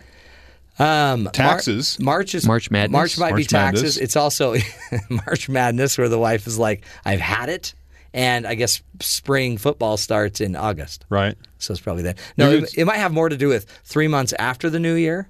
Could be. because a lot of people would start going through their divorce work in January, Right, right. and then maybe terminated in in March, or it also might be uh, summer months are a little harder on marriages because a lot of family kids are home, Okay. marriages are struggling. That's you just went on a family vacation, Right.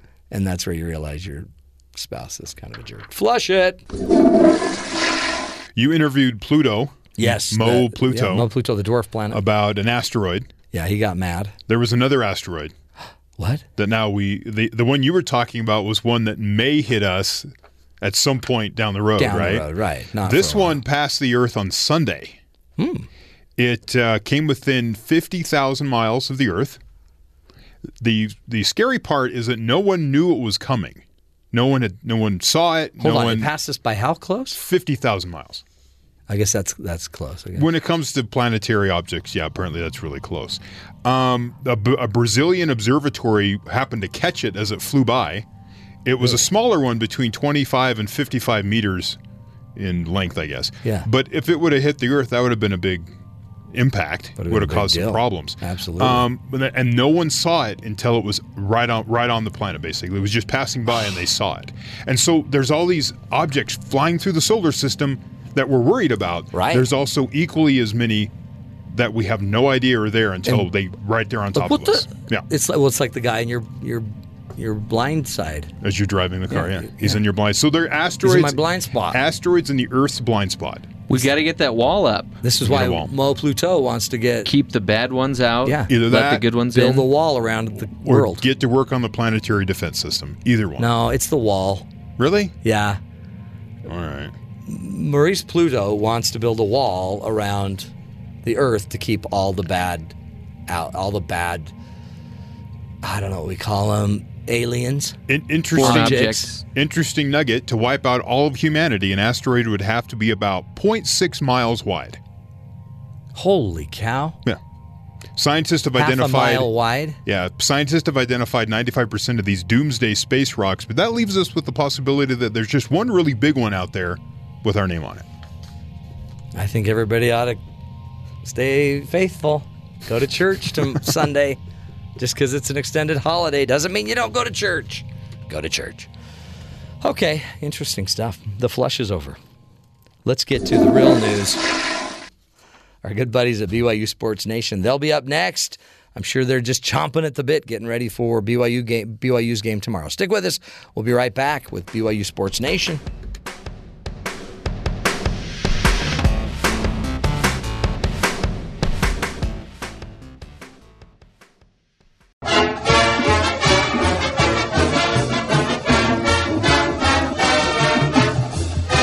Welcome back, friends, to the Matt Townsend Show. Some exciting music as we uh, head it down to BYU Sports Nation. Tomorrow they're playing, BYU's playing Arizona. And who better to uh, walk us through some of the uh, the pre pre pre pre game show? Our good buddies Spencer and Jarom. Hello, gentlemen. Oh, yes, the game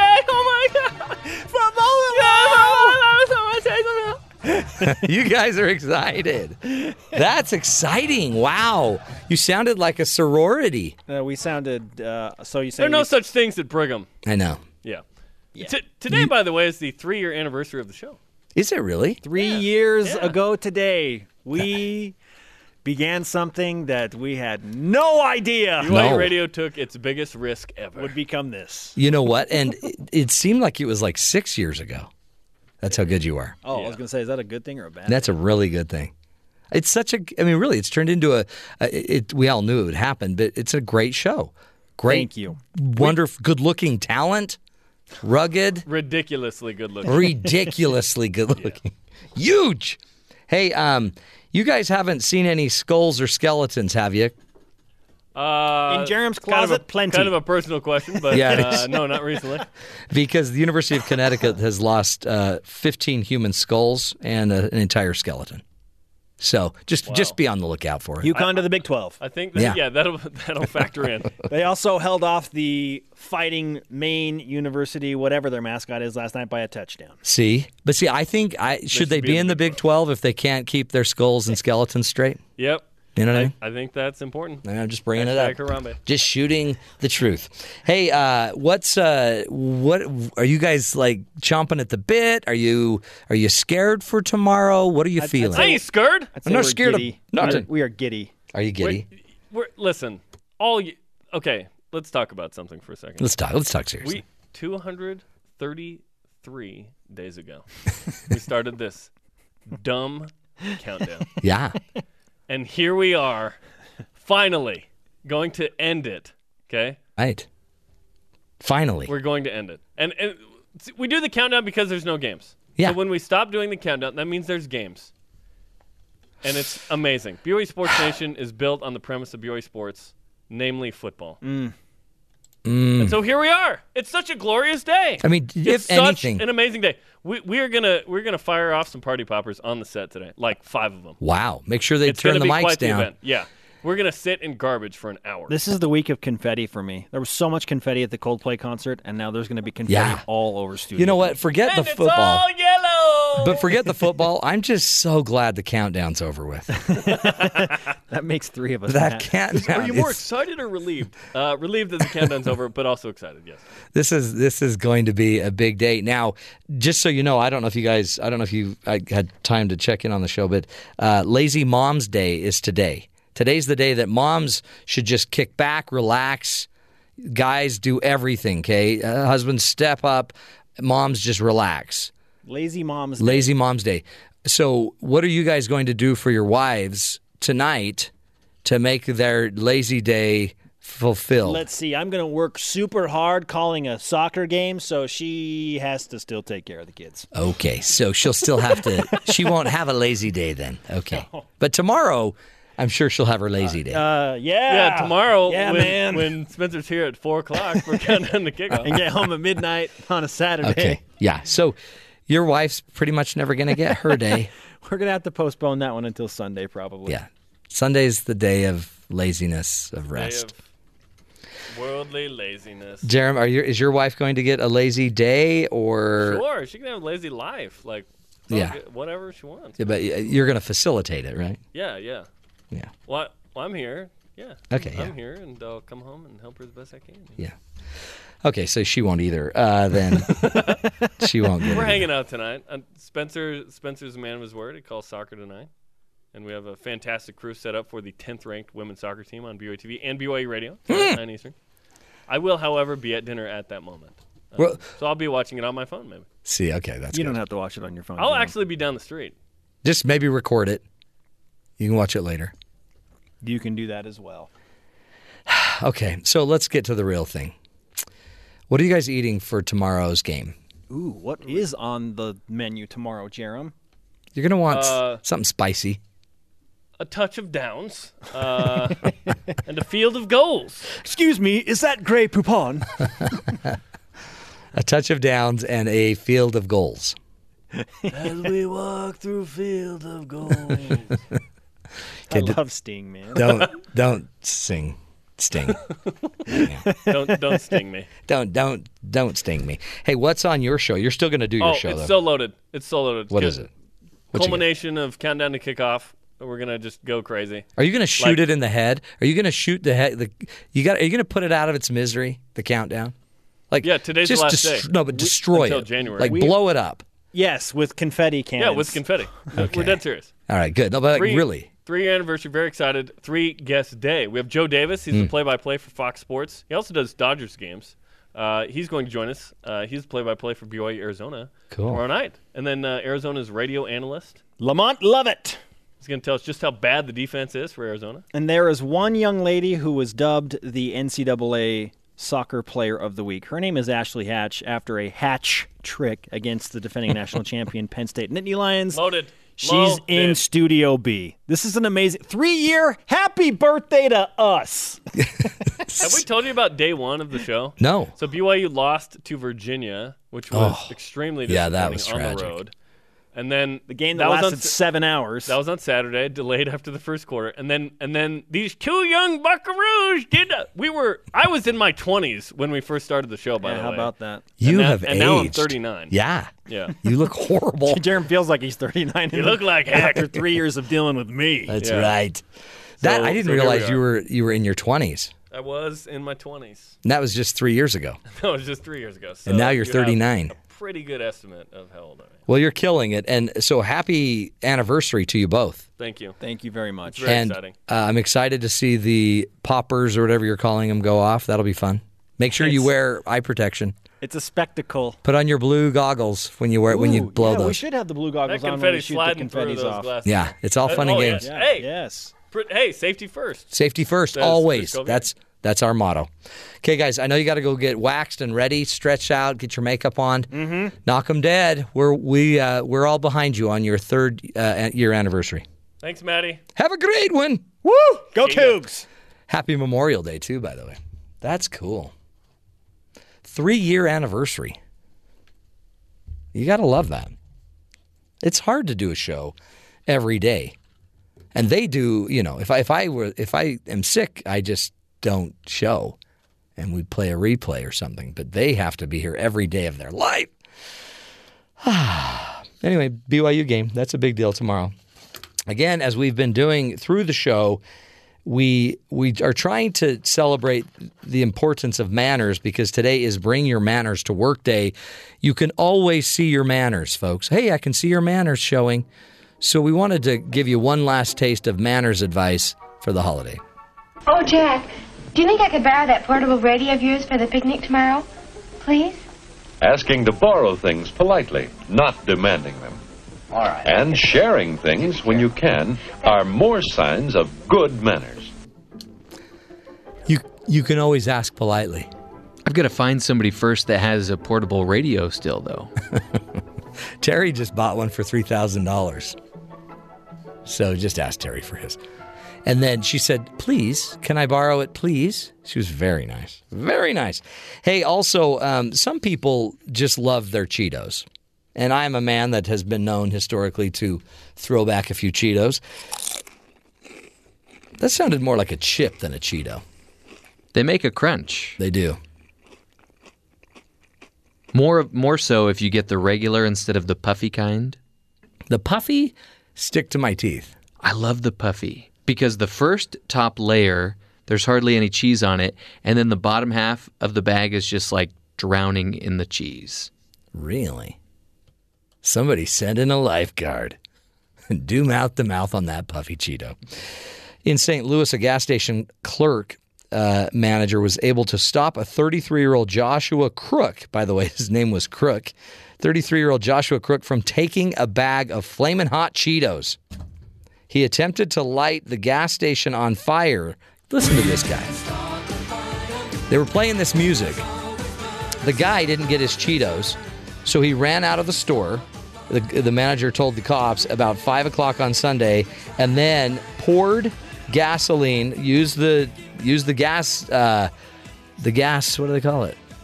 The gas nozzle and sprayed gas on the ground, then took a cigarette and tried to light the gas. All because he couldn't get his flaming hot Cheetos. Crazy, folks. Crook, by the way, has been now charged with first degree arson, third degree assault, theft of less than $500, and first degree trespassing. They were able to put the fire out, though. All for flaming hot Cheetos. put that in a commercial. Flaming hot Cheetos. So hot you'll want to burn the store down. Yeah, let's not do that. Hey, last story of the day, the hero story. We really love our heroes on the show. And this New Jersey transit cop, you may have seen this story. We will post it on our Twitter page at Dr. Matt Show. This is a guy that jumped onto the tracks to rescue a man as a train was heading towards him. A veteran New Jersey transit cop is being praised now for putting his life on the line. Listen to this.